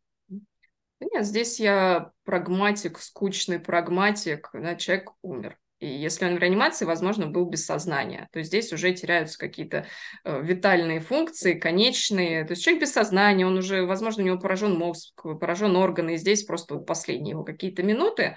Да, то есть это не резкая смерть, травматичная. То есть это не какая-то агония, которая завершилась там каким-то да, уходом. то есть это не, не у меня на глазах э, сбили mm. какого-то пешехода на смерти, его распластало по всему шоссе, хотя, ну, может быть, не стоит желать себе такого увидеть, но вот любопытно, какая была бы моя реакция, если бы так случилось. Но да, в принципе, смерть это грустно, в целом, да, с общечеловеческой точки зрения, но все мы с этим столкнемся. И, кстати говоря, немножечко отвлекусь от темы, люди э, не сколько смерти боятся, сколько умирания и боли, Конечно. которая зачастую связана. И что говорить о, о чувствах, да, которые испытываешь? Они боятся боли и еще незнания.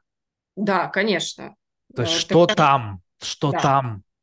Вы да. же всех же настращали раем, адом. Представляешь себе? Да, тут такая лотерея. Быть, ты можешь быть вообще конченным, не знаю, там, атеистом, да, ну вот когда вот-вот и тебе кто... А представляешь, еще какой-нибудь садист пришел, знаешь, какой-нибудь хосписе, вот эти сотрудники, блин, это, мне кажется, тоже отдельная история, мне кажется, они потом точно в ад попадут. Представляешь себе, вот ты вот уже там последнее издыхание, и ты говоришь, слушай, чувак, а ты не задумывался? Ну, как бы неважно, ты веришь, не веришь, вот сейчас вот буквально там полчаса осталось, вот куда ты попадешь?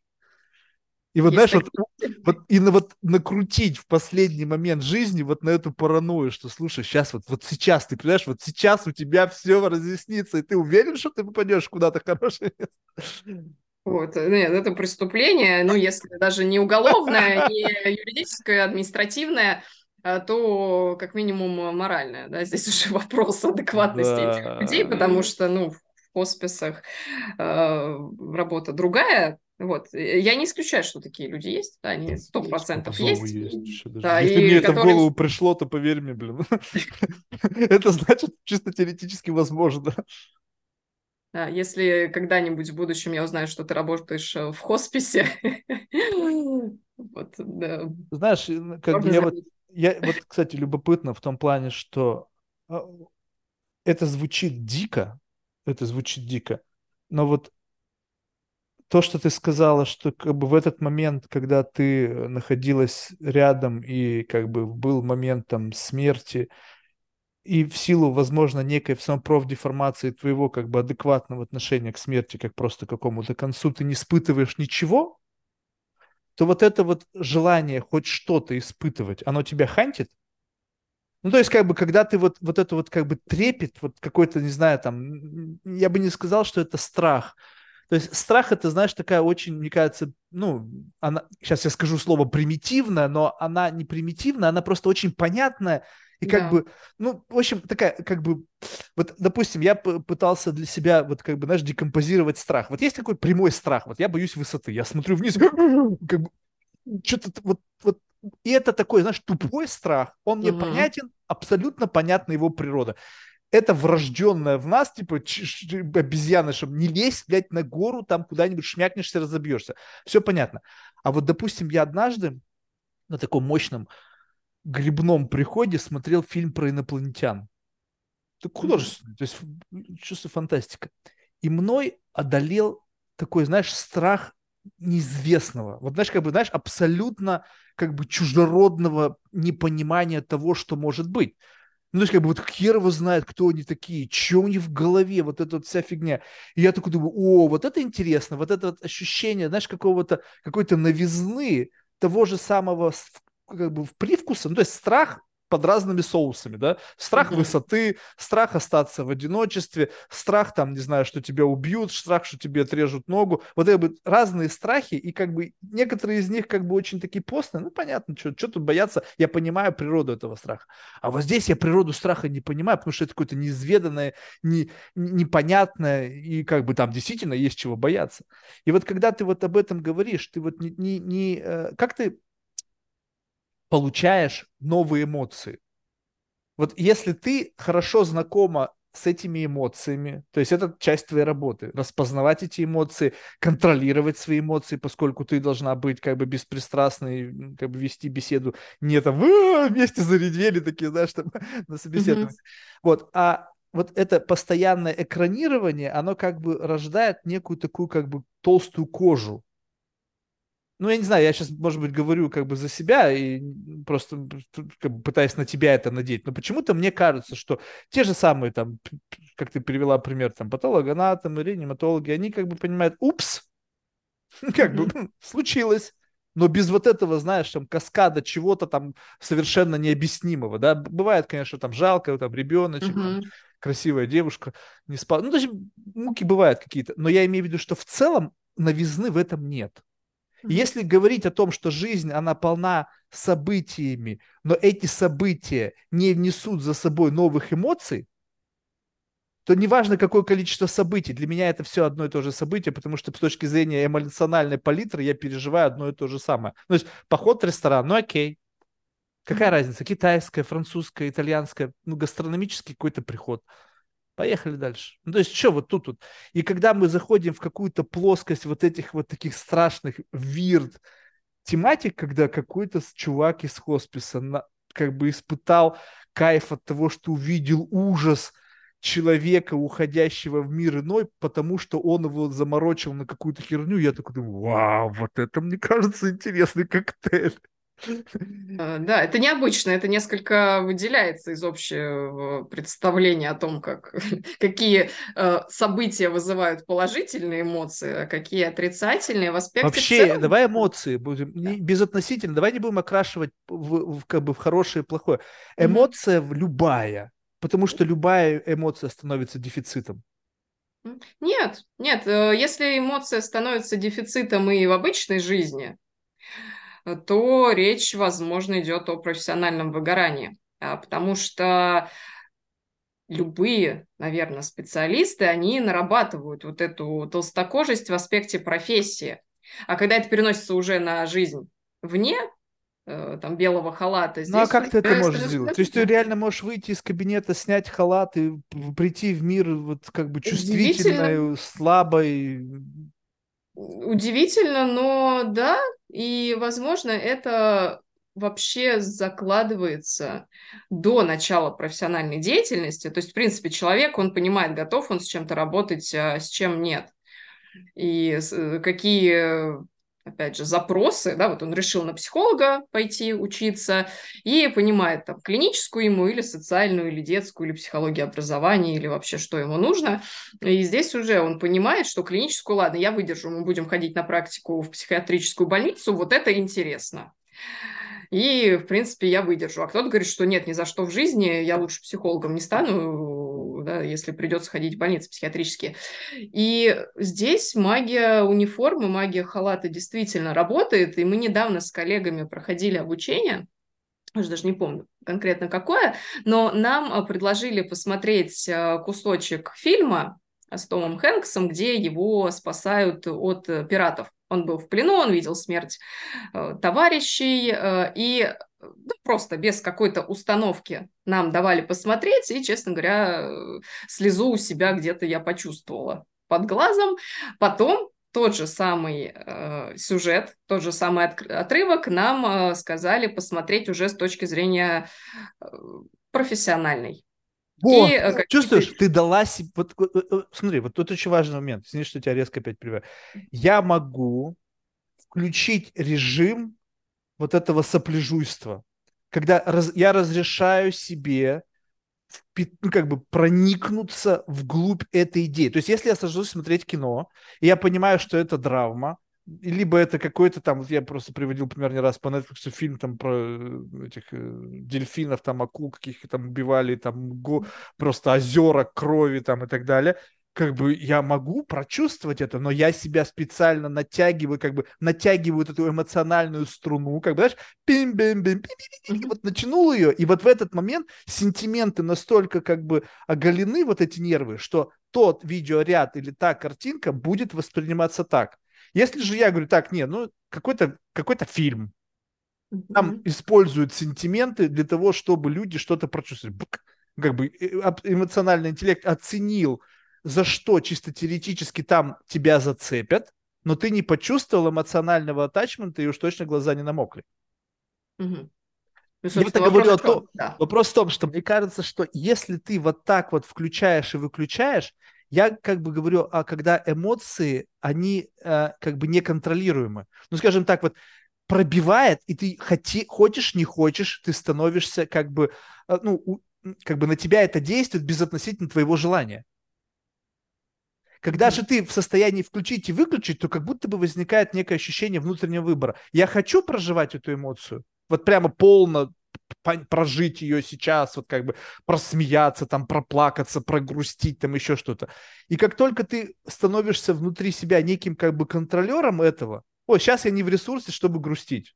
Ну, то есть это либо, либо сейчас радость меня разбалансирует, потому что мне нужен фокус, а радость, как правило, смещает фокус моего внимания. Mm-hmm. То, есть я просто как... И как только ты начинаешь это делать, то они становятся невластны над тобой. Ну, то есть как бы ты как бы это, это твой выбор, проживать эту эмоцию или нет.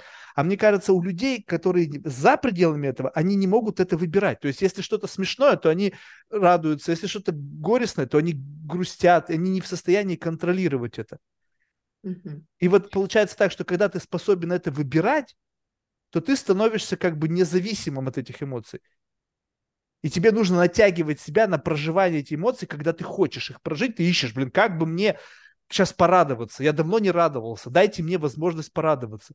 И тут какой-то внутренний гедонизм. Блин, вот так вот я хочу порадоваться вот так, так и вот так. И ты ищешь триггеров в этом мире, который будет удовлетворить твое желание получить определенную эмоцию вот именно в этом конкретном ее каком-то стейте. Угу. Мне кажется, это невозможно э, прям вот полностью контролировать эмоции, потому что эмоции, они, по сути, свои физиологичны. Ты начал с эмоции страха, опять же, страх высоты – это страх э, разбиться. Почему? Я его и не исключаю из своего палитры. Я знаю, что если я подойду к, выс... к концу высокого здания, причем мне не принципиально, вот у меня какая фигня. Мне что сверху вниз страшно смотреть, что снизу вверх. То есть, если я подхожу плотную а. к небоскребу и вот так задираю голову, у меня такая же херня начинается, потому что мне кажется, что здание на меня сейчас упадет. То есть, ну, да, потому что оно большое. Не, ну в этом-то фишка, что как бы вот у меня есть способ, как я могу испытать чувство. То есть mm-hmm. я должен специально его постоянно как бы культивировать. Чтобы просто в жизни испытать страх как бы э, вот out of nothing, как бы раз и страшно. Как бы это должно быть что-то, что я не переживал, и это вызвало во мне соответствующую эмоцию. А если ты много чего переживал, то просто что-то страшное для кого-то в силу того, что ты с этим страшным сталкивался, и ты понимаешь, что это не страшно, оно не становится страшным. А может оно становиться еще страшнее? И какие-то вещи, которые раньше не были страшны, они становятся страшными. То есть обратное. Вот как это? Вот научиться, учиться чего-то бояться. Как вот себя приучить, натренировать свою нейронку, получать что-то на халяву. Ну, представь себе, что вот натрени... мы сейчас про страх с тобой сказали, а радость? Если можно натренировать страх, ну, как что-то произошло, что что-то не страшное стало страшным, значит, чисто теоретически можно что-то не, неинтересное, не классное, не радостное сделать интересным, классным, радостным. А я зачем? Вот, ну как? Ну представь себе, вот мы живем в мире, у нас такая палитра. Вот представь себе, кто-то, допустим, кайфует, слушая там, не знаю, там, Тейлор Свифт. Они прямо, блядь, ревут. Они... Они готовы жопу ее расцеловать, пятки лизать. То есть вот появился какой-то человек, и они в диком экстазе. Я на нее смотрю, говорю, ну какая-то телочка. Я говорю, я вам завидую, потому что в тот момент, когда я как полежка вижу просто какого-то человека, у которого там какая-то капитализация, какая-то доля там рынка, успешность, там еще что-то там за этим стоит, и как бы я просто понимаю, что есть такие люди, вы испытываете дикий восторг.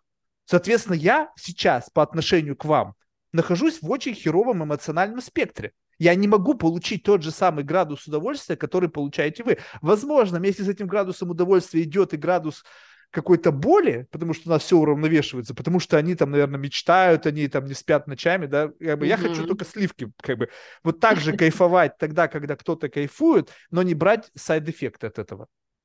Mm-hmm. Ну, вопрос в, в стимуле реакции, то есть на вкус и цвет все разное, а вот вопрос выбора.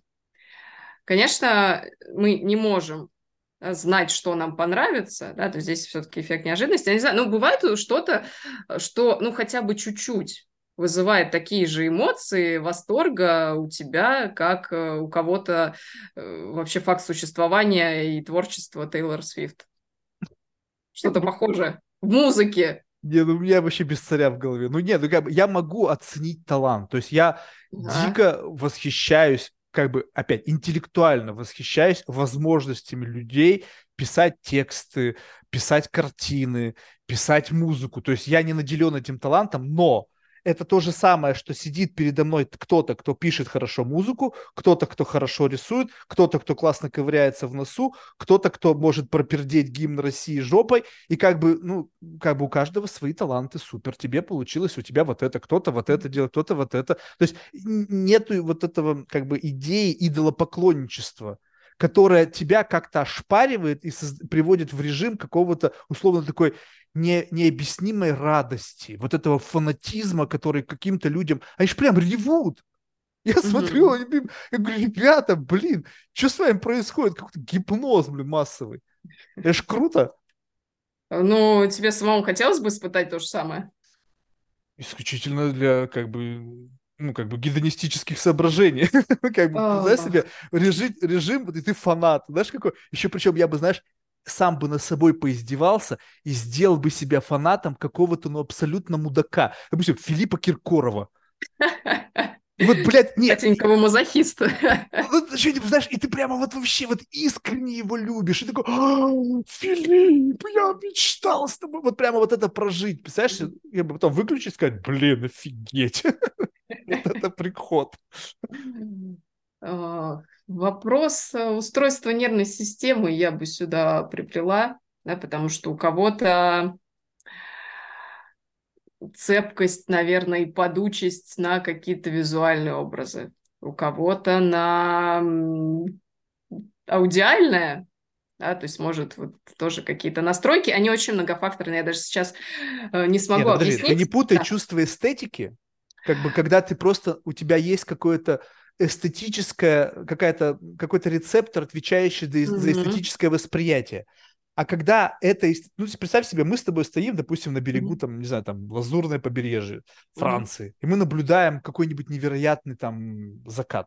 Ну, как бы я в состоянии оценить эстетику момента, но mm-hmm. ты бам, и у тебя синдром Стендаля, и ты упала без сознания. То есть тебя выкосило как-то, бам, и вот это ты, вот это наивысшее ощущение вот этого переживания эстетического experience а, это как бы что, получается, твоя просто биология, то есть это какое-то не психонастройки, это что-то совокупность психобиологического какого-то внутри тебя, либо это можно просто в ментале как-то поднастроить там в настройках администратора? Все вместе.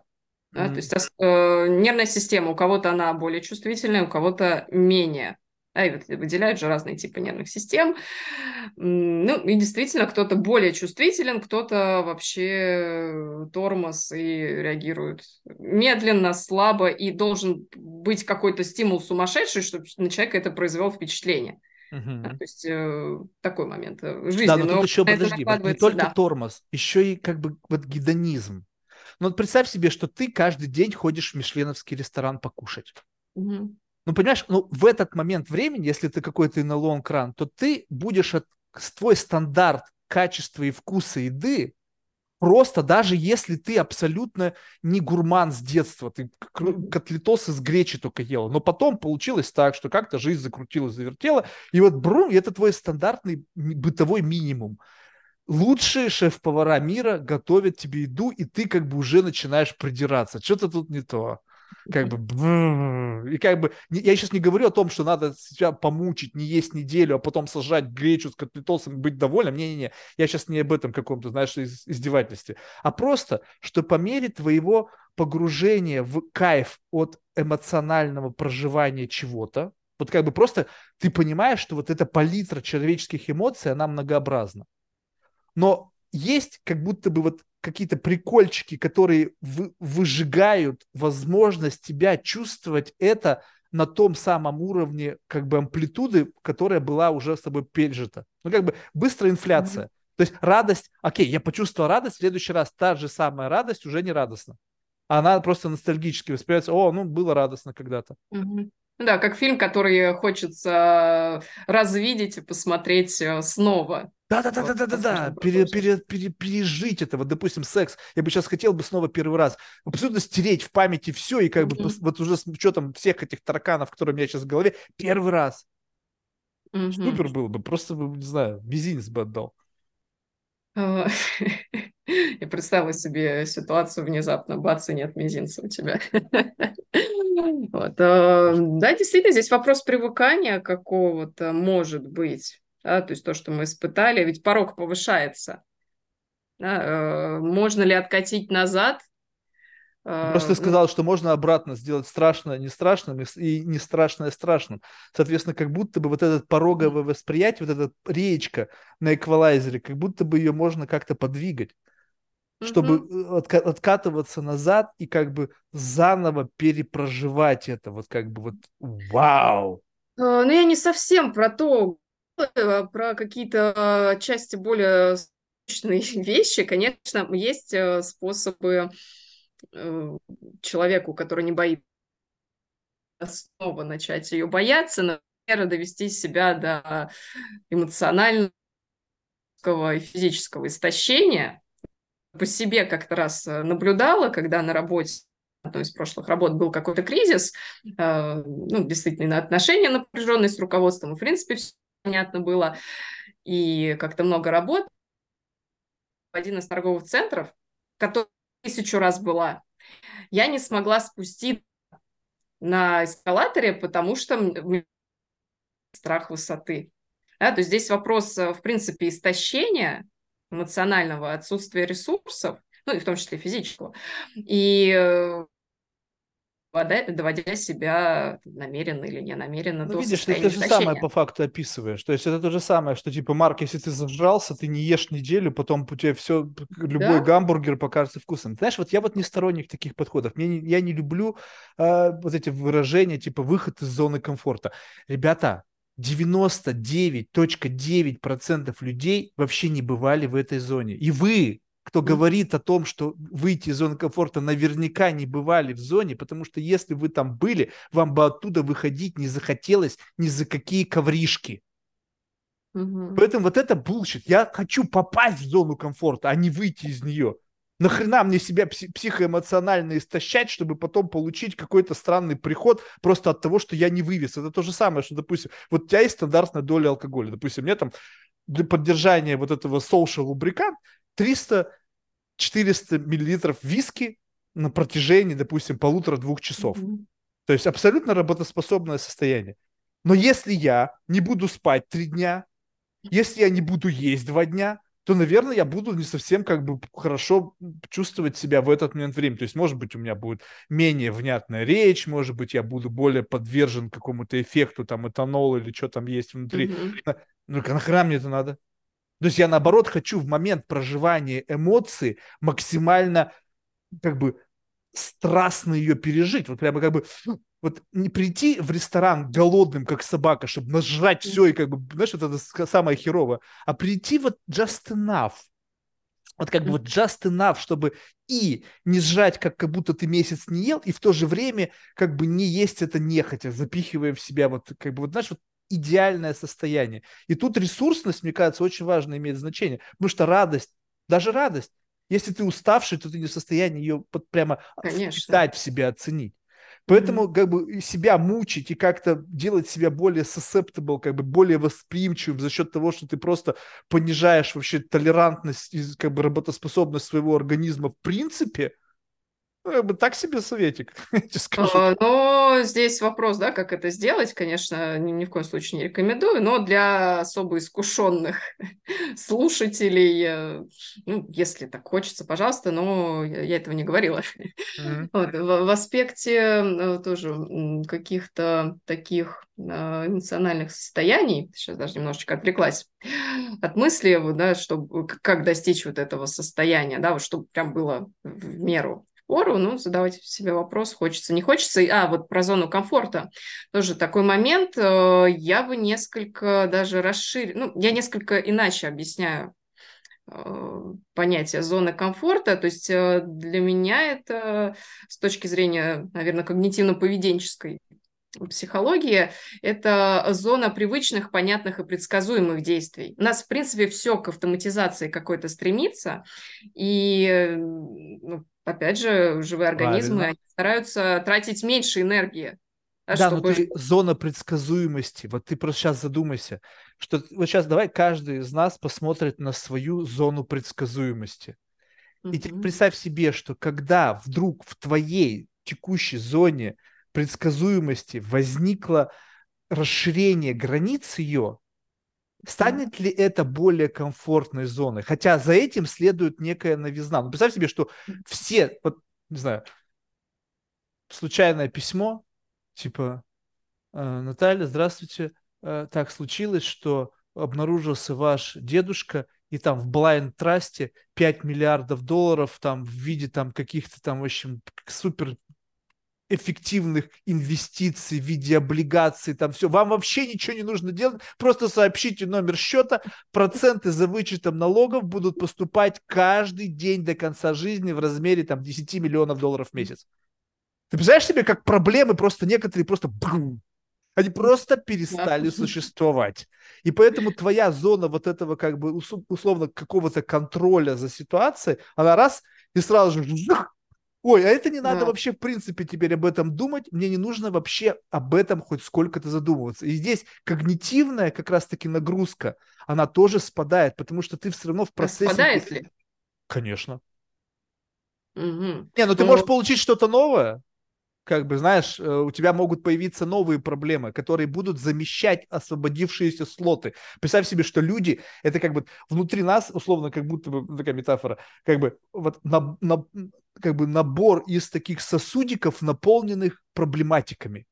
И как угу. только сосудики освобождаются, это вакантное место обязательно чем-то должно наполниться. Блять, закрывай крышку, не пускай нового ничего. Да, Просто да, да. выпустила, заткни, чем-то закрой, чтобы не попало туда ничего. Потому что мы, мы, мы находим себе проблемы. Ой, у меня не было денег, не было друзей, стало много денег, стало много друзей, но это ведь не, не, друзья, это не подруги, это не мизиды. И вот ты живешь в мысли о том, что у тебя теперь, блядь, все тебе завидуют. Ты, только что у тебя вообще проблема была совершенно другая. Так ты mm-hmm. определись, что ты хочешь. То есть привычка быть в проблеме как будто да, звучит. Да, да, да, То есть да. да, есть определенное количество проблем, и без них... Вот как раз эта зона комфорта, в том числе иметь э, какое-то количество проблем. То есть зона комфорта – это не про... не всегда про что-то позитивное, Э, эмоционально положительное. Это в том числе про те привычки, про ту предсказуемость, которая нам доставляет неудобства. А, то есть, ой, ну я в болоте живу, я так привык. Вот, ну, мне, я уже привык, действительно. И в этом, ну, я не знаю, есть в этом проблемы, нет, э, зависит от человека. То есть, если ему так нормально, даже а человек я... живет в болоте, ему говорят, выйди из зоны комфорта. Может, он водяной. Исходя... Исходя... Подожди, так нет, даже дело не в этом. Дело в том, что представь себе, что это какой-то...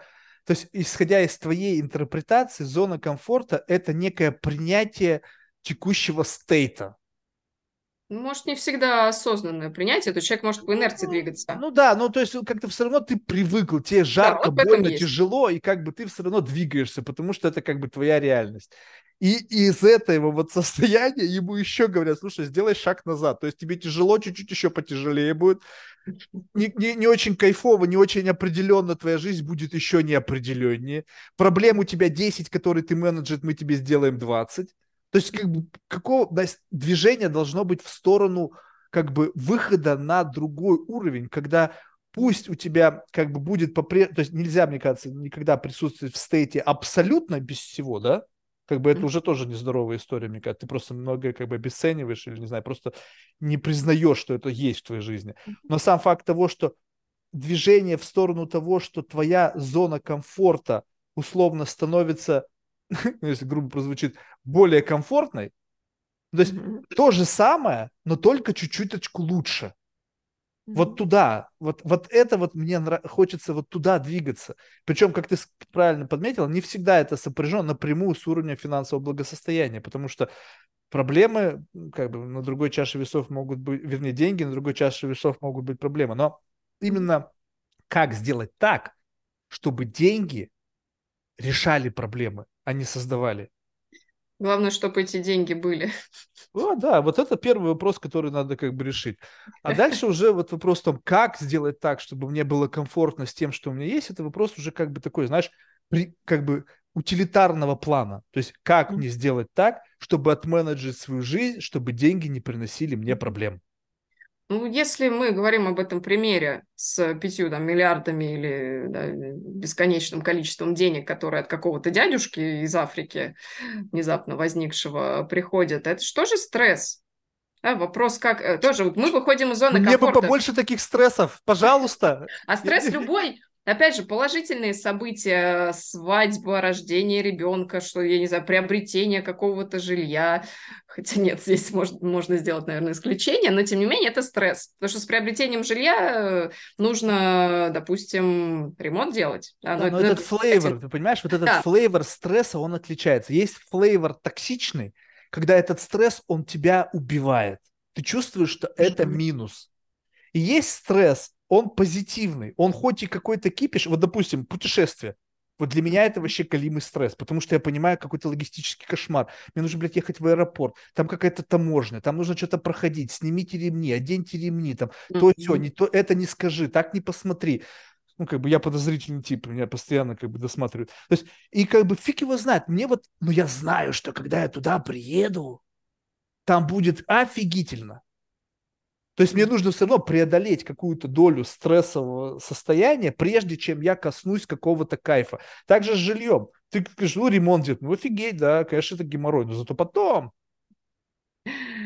Да, но тем не менее вопрос предсказуемости, понятности. Да? Одно дело, когда ты копишь деньги и понимаешь, что ты э, квартиру купишь, ты к этому готов. А когда внезапно 5 миллиардов от дядюшки из Африки, да, вопрос, кто как с этим с, справится. Все по-разному. Да? Кто-то, как ты, э, будет счастлив и прям Я даже... готов. Я просто готов. Есть люди, которые не готовы. Вот знаешь, вот, вот это самое серьезное проклятие в моей жизни. Вот, знаешь, вот есть, э, видимо, так устроена жизнь, и, конечно, сейчас это будет очень субъективно, возможно, сам я это выдумал, и это абсолютно неправда, но мне так кажется. в чем проклятие? Вот, значит, есть люди, которые, которым деньги даются, но они не получают от них вот того удовольствия, которое могли бы получать. И, как правило, эти всех у людей много денег. Ну, там, посмотрите Цукерберга, там, в общем, Билла Гейтса. Ну, Билл Гейтс, конечно, с натяжкой, но тем не менее.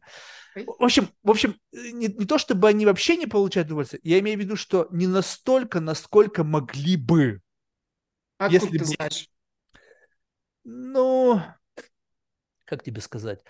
То есть а, есть какие особые, вот, эм, как это сказать, вот Возможно, они получают удовольствие через использование денег в каком-то очень специфическом их применении. Допустим, Билл Гейтс э, получа... Э, тратя там миллионы, там десятки миллионов долларов на создание вакцин там от полиомиелита для бедных африканских детей, и потом смотрит, как часть из них сдохла, эксперимент не удался, он может получать некое удовольствие, знаешь, такого какого-то внутреннего, там, не знаю, разный спектр возьми. Мы получили удовольствие от того, что продвинулись в исследованиях, получили удовольствие, что помогли кому-то, и потом об этом все медиа сказали, помогли о том, от того, что избавились от этих, блядь, никчемышей, которые не будут населять эту планету, потому что мы движемся к идее золотого миллиарда, и нам нужно сокращать популяцию. Угу. Мы не знаем, что у него было в голове. То есть я могу разную палитру воспринять. И да, для этого нужны деньги. Возможно, это очень специфический способ траты денег. Но в этот момент, как бы, понимаешь, как будто бы это все как бы за, за такой за вуалью, там спрятано. Вот это, оно не, я не могу это прочувствовать, потому что я не знаю истинного удовольствия. То есть, когда вот как бы оно скрыто от меня, я не понимаю этого. И поэтому вот проклятие заключается в том, что мне кажется, я бы мог прикольно потратить деньги. ну, как бы вот прикольно их... Ну, ну а как? Например, мне, мне интересно. Весело как было бы, было бы весело всем. Ну, как бы не только мне. То есть, как бы было бы прикольно. Вот. Э, и смысл того, что, видимо, таким людям деньги не идут, потому что за этим следуют какой-то негативные будут последствия для для человечества, для меня лично, для окружающих меня людей, потому что это как бы, знаешь, как бы, когда это бесконтрольно, знаешь, как бы у людей какие-то должны быть все равно сдерживающие факторы для этого. Вот, и получается так, что как бы удовольствие, оно доступно. Вот оно, прояви некую креативность, и ты будешь получать удовольствие от жизни. Вот именно вот, вот как бы вот используя деньги. А получается так, что многие люди, они эти деньги превращают в виде каких-то ресурсов, создают какие-то проекты, людей отправляют на Марс. И как бы это отдаленное удовольствие. То есть они его используют какую-то сложную систему депривации для создания какого-то, не знаю, катарсиса, там, клаймакса, ну, в общем, чего-то. То есть mm-hmm. вот от чего он кайфанет, Илон Маск? Когда он, сколько людей туда переселит, вот где, когда наступит момент его удовлетворения от того, что он замутил? Ну, зависит от того, насколько высоко он в этом поднялся. А, сейчас у меня в голове, вот э, когда ты говорила о всех этих примерах, у меня в голове прям картиночка пирамиды потребностей Абрахама Маслоу, ну, практически всем знакомая. И пока у тебя не удовлетворены какие-то базовые уровни, да, вкусно поесть в мишленовском ресторане, ты э, не сможешь на какие-то более высокие... Во, во, во, во, я тебе про это и говорю. Опираться. Поэтому я и говорю, что самое интересное начинается тогда, когда ты все свои вот с верхней полки, ну, как бы, говорю, банальные самые вещи закрыл. Угу. Вот, и вот тут начинается самое интересное. То есть вот как бы где ты можешь получать как бы вот, ну, где проявляется твоя креативность. То есть вот, вот где, когда люди сходят с ума от того, что нечего больше хотеть. И вот тут вот как будто бы наступает как бы кризис. Посмотри на как бы Безоса. Ну, то есть в, в обычном спектре чувак дошел до того, что Абрамович сделал сразу после кэшаута. Купил себе яхту, там что-то там телочку. И, в общем, как-то все у него вот как стало. У него это произошло спустя, блядь, 20 или сколько лет карьеры в Амазон. То есть он как будто бы только сейчас и вот после того, как он это переживет, прокатается на яхтах, снова со своей возлюбленной, слетал в космос на своем члене, ну, грубо говоря, ракете там mm-hmm. фаллического символа. То есть вот он это все, и вот тогда начнется самое интересное. Но это интересное будет за кадром. Мы не будем знать, от чего он кайфует. То есть вот mm-hmm. это вот, вот это ощущение. Но фишка-то в том, что как бы с этого надо было начинать. Ну, как бы с этого все начинается. Сначала перешагни через всю эту пирамиду маслов, а потом уже начинай как бы творить. А когда ты не дожил до этого и говоришь, мне не нужны особняки, я сразу же, я откуда ты знаешь? Ну откуда ты знаешь, что тебе это не нужно? Ну только потому, что ты как бы что? Что ты никогда не жил, типа хорошо не жили и нечего начинать? Или что? Как, какого хера? Что вообще происходит? Потому что невозможно э, создавать что-то, не достигнув как бы лимита просто какого-то, ну, experience а. То есть как ты можешь угу. говорить о том, что ты освободился от, от денег, не протащив себя через порог с этим связанный? Вот как бы не, не искупавшись с головой вот это как бы бенефитах капитализма. И вот из этого выскакивая, такой говоришь, окей, я понял, как это устроено.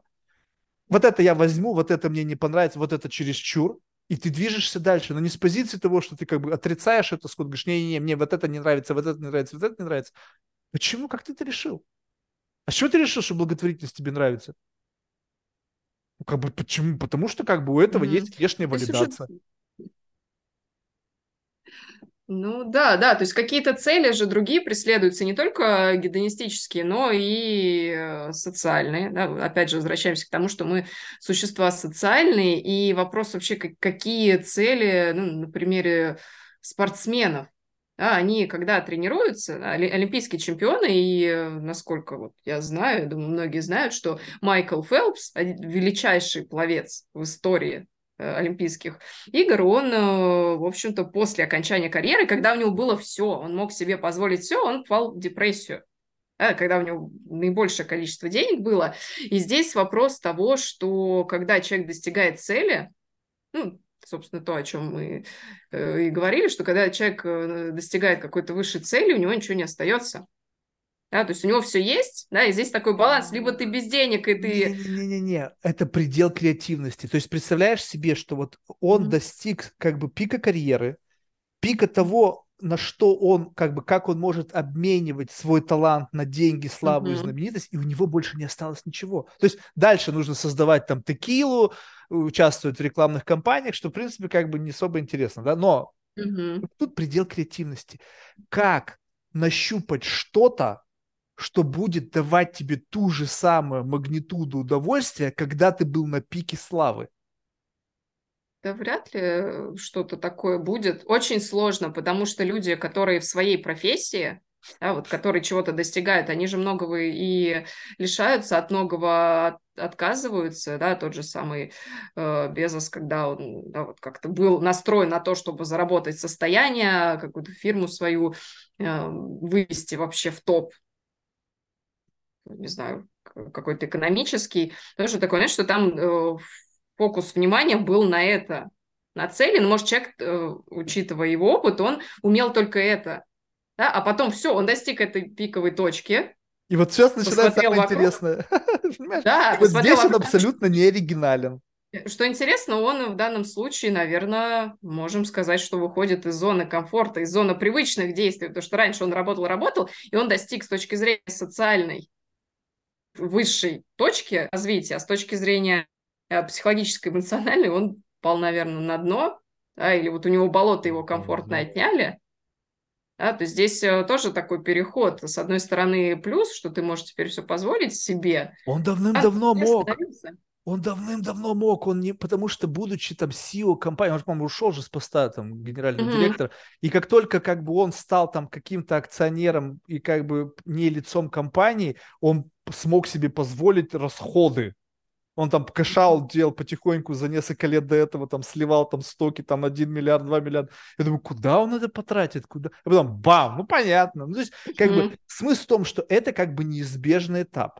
Ну, то есть, когда в какой-то момент времени ты заходишь в новую стадию, ты из одной стадии, где ты наполнился, максимально самореализовался, приходишь в другую стадию, там ты начинаешь с нулевого уровня, условно. Да. Ну, то есть, за счет того, что у него было много ресурсов, он сразу же за один, условно, там, какой-то семестр закончил этот университет, как бы, траты денег.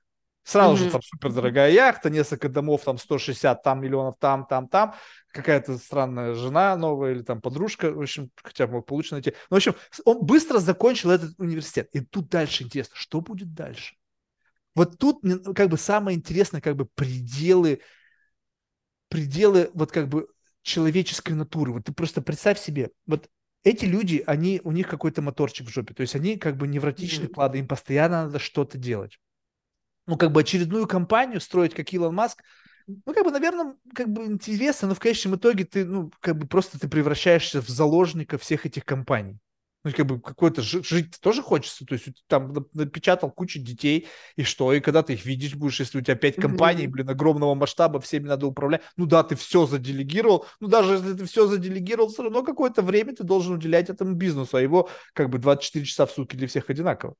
Соответственно, вот это когда-то уйдет в сторону. И вот мне любопытно, вот почему я говорю, что как бы здесь как бы проклятие, что как бы креативность, она пере, вот в, в трате денег, она переплетена, мне кажется, с неким, э, с некой как бы эм, с некой этикой и все равно так или иначе эти люди заложники тех корпораций, которые у них есть. Ну, то есть не может Цукерберг начать вести себя так, как, э, что может повредить репутации Фейсбука.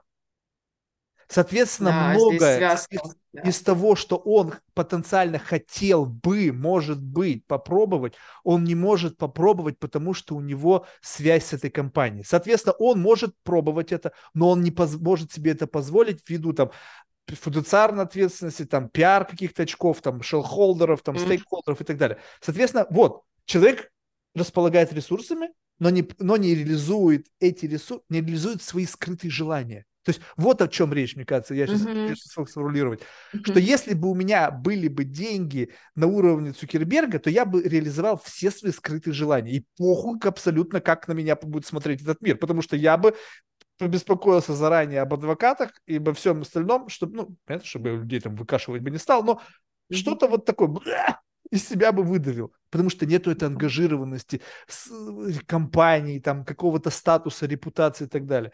И вот тут появляется настоящий человек. Вот, вот именно то, вот как вот классно было наблюдать за людьми, которые вдруг доби, даже дорастают до денег. Вот ты наблюдал за ситуацией, причем э, не принципиально, это деньги, это репутация, это карьерный рост и так далее. В тот момент, когда у них появляется экстра возможность быть самим собой, Угу. Что оттуда вылазит? Вот это вот какая-то вот и вылазит черта, которая является как бы твоей заморочкой, твоим... Как... Если ты что-то реализовываешь, что ты давно хотел попробовать, о наших желаниях, вот этих скрытых, а, а, они демонстрируют, когда они воплощаются в этот мир, они говорят о тебе. Mm-hmm. То есть вот как бы, вот, чё, почему вдруг это произошло? Ты мог что угодно позволить себе, и произошло именно это. Значит, ты этого хотел. Слушай, а тут э, тоже такой вопрос. Э, может быть, с одной стороны, если человек до чего-то дорастает, он с одной стороны, может ему башню сорвать, да, пойдет во все тяжкие, как раз потребности, которые сдерживались, да, не всегда они самые социально приемлемые.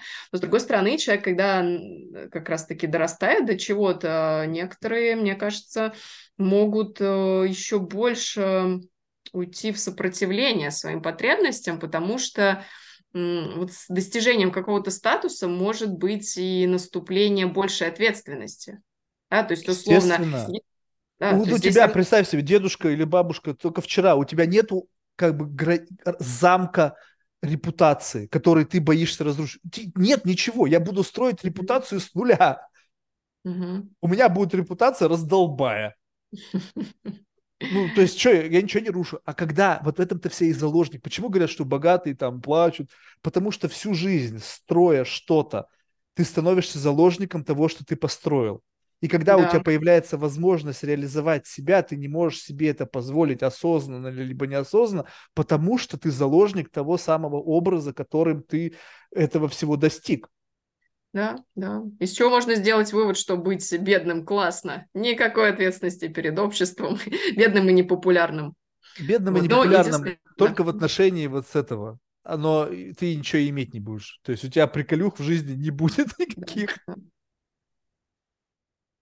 Видишь, ну, вот это опять баланс. Приколюч да, да, это очень сложно, и мы сейчас вышли на такие философские темы, где грань, да, где баланс, опять же, э, в деньгах ли счастье, в них тоже.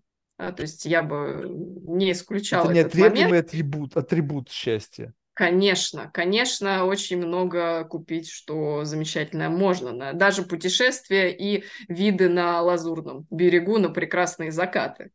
Да, в том числе за деньги, да, это впечатление и уже потребность в эстетике и так далее, но э, без бумажек зеленых или других цветов мы этого не можем делать. То есть, ну, не, не стоит, наверное, отрицать того, что в деньгах тоже счастье. Да, то есть какая-то святость, аскетизм, э, ну, местами выглядит как э, психическое расстройство, когда человек Нет, ну подожди, да, за деньги можно создать аскетизм, понимаешь? Вот как бы создай свой персональный аскетизм за деньги как бы мой аскетизм заключается, допустим, в чем-то, и ты, вот как бы тут очень важная идея. Но мы как бы, многие сейчас говорят, тот же Илон Маск, да, что мы живем в симуляции, да? Mm-hmm. Но вот эта симуляция, если ты понимаешь, что ты живешь в некой симуляции, можешь ли ты управлять этой симуляцией? Ну, то есть, могу ли я менять пространство вокруг себя? У тех, у кого есть деньги, да, могу. Я mm-hmm. могу. Я могу своей GPT-шке позвонить, ну или она тут рядом где-то суетится, и в ее встроенном Mid отрендерит мне реальность такой, какой я хочу быть. Так, значит, что я хочу? Я хочу, значит, чтобы у меня на заднем дворе моего дома, на, на, на, который находится там-то, где я хочу, чтобы он находился. Mm-hmm. Причем я еще посмотрю форкаст погоды и выберу из тех домов, которые по всему миру разбросаны, идеальное для меня место погоды чтобы там пел кто-нибудь на заднем фоне не очень громко вот такую-то любимую мне музыку, просто чтобы для звукового сопровождения. Вот такая-то еда, и вот такие люди должны просто быть, чтобы я мог иногда на них посматривать. И мы с тобой сидим и разговариваем о том, о чем же самом мы с тобой разговариваем. То есть, понимаешь, насколько можно отрежиссировать свою реальность для достижения того, вот как бы прожить. Вот представь себе, вот ты сейчас просто пофантазируй как бы ты, вокруг какого эмбиенс бы ты создала, чтобы наша беседа состоялась, но ну, вот с накрученными нюансами. Вот прямо вот и все возможные нюансы, которые ты могла бы в своей голове просто вместить. Еще бы при, на помощь наняла бы пять человек, которые помогли бы тебе наполнить твою голову нюансами. Какого должна быть качество шелк там э, этих там, не знаю, там на столе скатерти, какого количества каратов золота должно быть как, как, в этом отеле, говорит, столовое серебро, на самом деле золото. Как бы, ну, то есть это все мелочи, но если у тебя есть возможность это все сделать, то ты не знаешь, как изменится вот это вот качество всего проживания момента времени. Поэтому mm-hmm. люди, которые говорят, деньги не, не так важны, идите в жопу. У вас их нет просто. Да, да, соглашусь. А с другой стороны, это же может приесться. Опять же, вот про внутреннее состояние. Безусловно, среда определяет сознание, да, и быть э, в, каком, в какой трущобе с отклеивающимися обоями, это несколько иное, нежели находиться в каком-то отремонтированном э, помещении по последним да, каким-то э, дизайнерским тенденциям, но вопрос внутреннего состояния, оно же не только от интерьеров зависит. От них тоже вопрос, даже сейчас вот я представила, когда ну, ты говорил о том, а какой вообще какую атмосферу, какую помещение, что я хотела бы сейчас вокруг себя видеть в идеальном варианте. А может быть, мне представился какой-то э, комфортный офис, э, ну, городская какая-то среда, более комфортная, чем спальные районы городов, но тем не менее я поймала себя на мысли о том, изменилось ли бы мое внутреннее состояние, потому что помимо интерьера, погоды, которая испортилась, и несколько негативно влияет на общее состояние, есть э, и другие вещи. Да, но как да, есть социальное взаимодействие. Да, но ну, социальное взаимодействие, опять же, с друзьями, знакомыми, оно, вот вопрос, оно бы поменялось, да, то есть те же проблемы остались бы, и мы уже куда-то совсем Почему? А какие бы проблемы? Подожди, ну смотри, вот, допустим, представь себе, что у тебя в окружении тебя есть какой-то твой, твои друзья, да, тебе нравится с ними находиться, но друзья не могут с тобой как бы не могут дать тебе, звучит очень дико, да, дать тебе того кайфа от общения с друзьями, потому что у одного друга там какая-то проблема там с машиной, бам, нет проблемы с машиной. Mm-hmm. У другого друга там, не знаю, там тетя заболела, бам, в Швейцарию тетю отправили, с тетей все хорошо. И в этот момент выдыхают друзья, сформируют более mm-hmm. правильную как бы атмосферу внутри, а ты еще можешь их качнуть этим настроением, создать им то, что им нравится, чтобы ты через создавание то, что нравится им, получил то, что хочешь тебе. Это на самом деле ну, то есть абсолютно social инженерия. То есть ты можешь... Вопрос в другом, что кто-то скажет, блин, Марк, ну как бы, а что-то полезно сделать. Ну вот в этом и смысл, что когда ты начинаешь делать что-то полезное для кого-то, ты забываешь о том, что ты прежде всего сделать должен что-то полезное для самого себя. Ну, как Конечно, бы... это как народная маска в самолете, да, сначала на себя, потом на И заметь, вот только что да, через создание соседа, полезности для себя я создал полезное для других. Да. Все чуть-чуть да, вылечил, и... машину там заменил на более современную или еще что-то. Почему? Mm-hmm. Потому что я хочу искренне, чтобы в момент, когда мы с тобой встречаемся, у тебя была улыбка на лице. Чтобы ты не думал mm-hmm. о том, что твоя тетя сдохнет в городской поликлинике. От того, что там дебил какой-нибудь там врач, ну или не дебил врач, а просто врач, которому не платят деньги, ему на самом деле насрать на все уже. Потому что он сам mm-hmm. еле выживает. Он не заботится, от, не каждые три минуты не проверяет там ее анализы крови. Ну, то есть, как бы, вот все. Да, речь о здоровом эгоизме, пожалуй, да, все, что ты сейчас описываешь, то есть э, здоровая доля эгоизма, потому что многие сейчас, э, опять же, возвращаемся к клиентам, они некоторые страдальцы, э, условные святые, которые страдают, а вопрос ради чего? Ради окружающего. Окружающие это не ценят, в рай или ад они попадут в вопрос, да, и достаточно ли они страдают, чтобы попасть в те места, в которые они хотят. Ты посмотри, как показывают всякие практики исихазма, там надо реально мучить. Ну, классный фильм, я его хочу пересмотреть, я сейчас конфабулирую, но, в общем, смысл в том, есть фильм «Мученицы». Короче, про... Э, ну, это какой-то около религиозный, либо, ну, я не знаю, да, фантастический, я сейчас не помню, но, в общем, идея в том, что я запомнил, что, в общем, отобрали двух каких-то девушек, чтобы они стали мученицами, и их, блядь, реально мучили кожу сдирали. Ну, то есть, как бы вот, вот, и вот в этот момент, какой-то момент наивысших мук, у них случился нуминозный опыт. Там что-то там вот это божественная там искра пронзила их там в вагину, и, в общем, что-то они там почувствовали. И вот тогда их признали мученицей. Я говорю, вы в такой жизни себе хотите?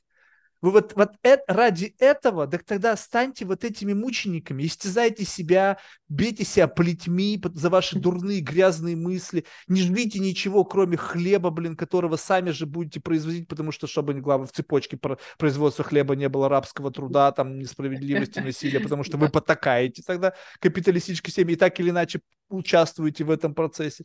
Этого вы хотите? Бред собачий. Я не знаю, вот э, ты в курсе, нет? Как-то в курсе нет, как будто я в курсе. И идея того, что ну, как-то мы с кем-то разговаривали и вроде бы нашли, нащупали такую идею того, что в нашем организме есть только центры вознаграждения. О, это как вы пришли к этой э, теории? Ну, представь, ну как бы есть центры вознаграждения, когда есть reward system, да, когда ты что-то делаешь, reward, и ты, ага, буду это делать. Есть центр торможения, когда ты как бы успокаиваешься, что-то calm down, там еще что-то, какая-то там нервная система как-то подтормаживает, но нету центра наказания. И потому что нету центра наказания, люди придумали религию, и все, что с этим связано, чтобы был какой-то внешний контроль и самоистязание, потому что внутри нас в дефолтном режиме не установлен центр наказания. То есть есть центр вознаграждения. Ой, я съел таблетку, стало весело, буду жать их каждый день. А что было такого, как наказание? Придумали совесть. Но ведь это исключительно как бы, оно не биологическое, это же концепция. Да, но нельзя это почувствовать, со, нащупать. Да, почувствовать-то совесть еще как можно. Да, я, она достаточное мучение принесет. Эм, но, тем не менее, все равно э, вот сейчас э, мы уже давно на какие-то философские рассуждения перешли, но тем не менее э, мозг, он э, субстрат психики, да, то есть не было бы мозга, головного, спинного, вот этих нейронов, которые отходят в конечности, не было бы всех чувств, которые мы испытываем. А вопрос, что все-таки какая-то физиологичность в совести есть? Ну, знаешь, вопрос в другом, что если как бы в твоем компьютере есть возможность загрузить application под названием совесть, как бы это еще ни о чем не говорит. Ну, то есть представь себе, что как бы ну, вот в мой компьютер можно загрузить любую ком- программу. Ну, представим себе, что если программа подключена к красной кнопке, то я могу сейчас херачить, и только ядерные ракеты будут взлетать. Ну, это же ни о чем не говорит. Ну, то есть как бы он способен на все. Это же как бы ну, какой-то hardware, который способен дать возможность реализоваться другим программам, любым, которые написаны соответствующим образом. Соответственно, совесть и все это остальное, это просто как бы, воз... да, этот субстрат биологически дает возможность этим программам жить, но вопрос того, что если ты как бы по ним относишься к этому как к какой-то программе, как к какой-то концепции очень человеческой, призванной, чтобы мы просто всех не сожрали там рядом ну, друг друга, а как-то мы жили в каком-то мире, порядке, чтобы не было хаоса, ну, есть окей.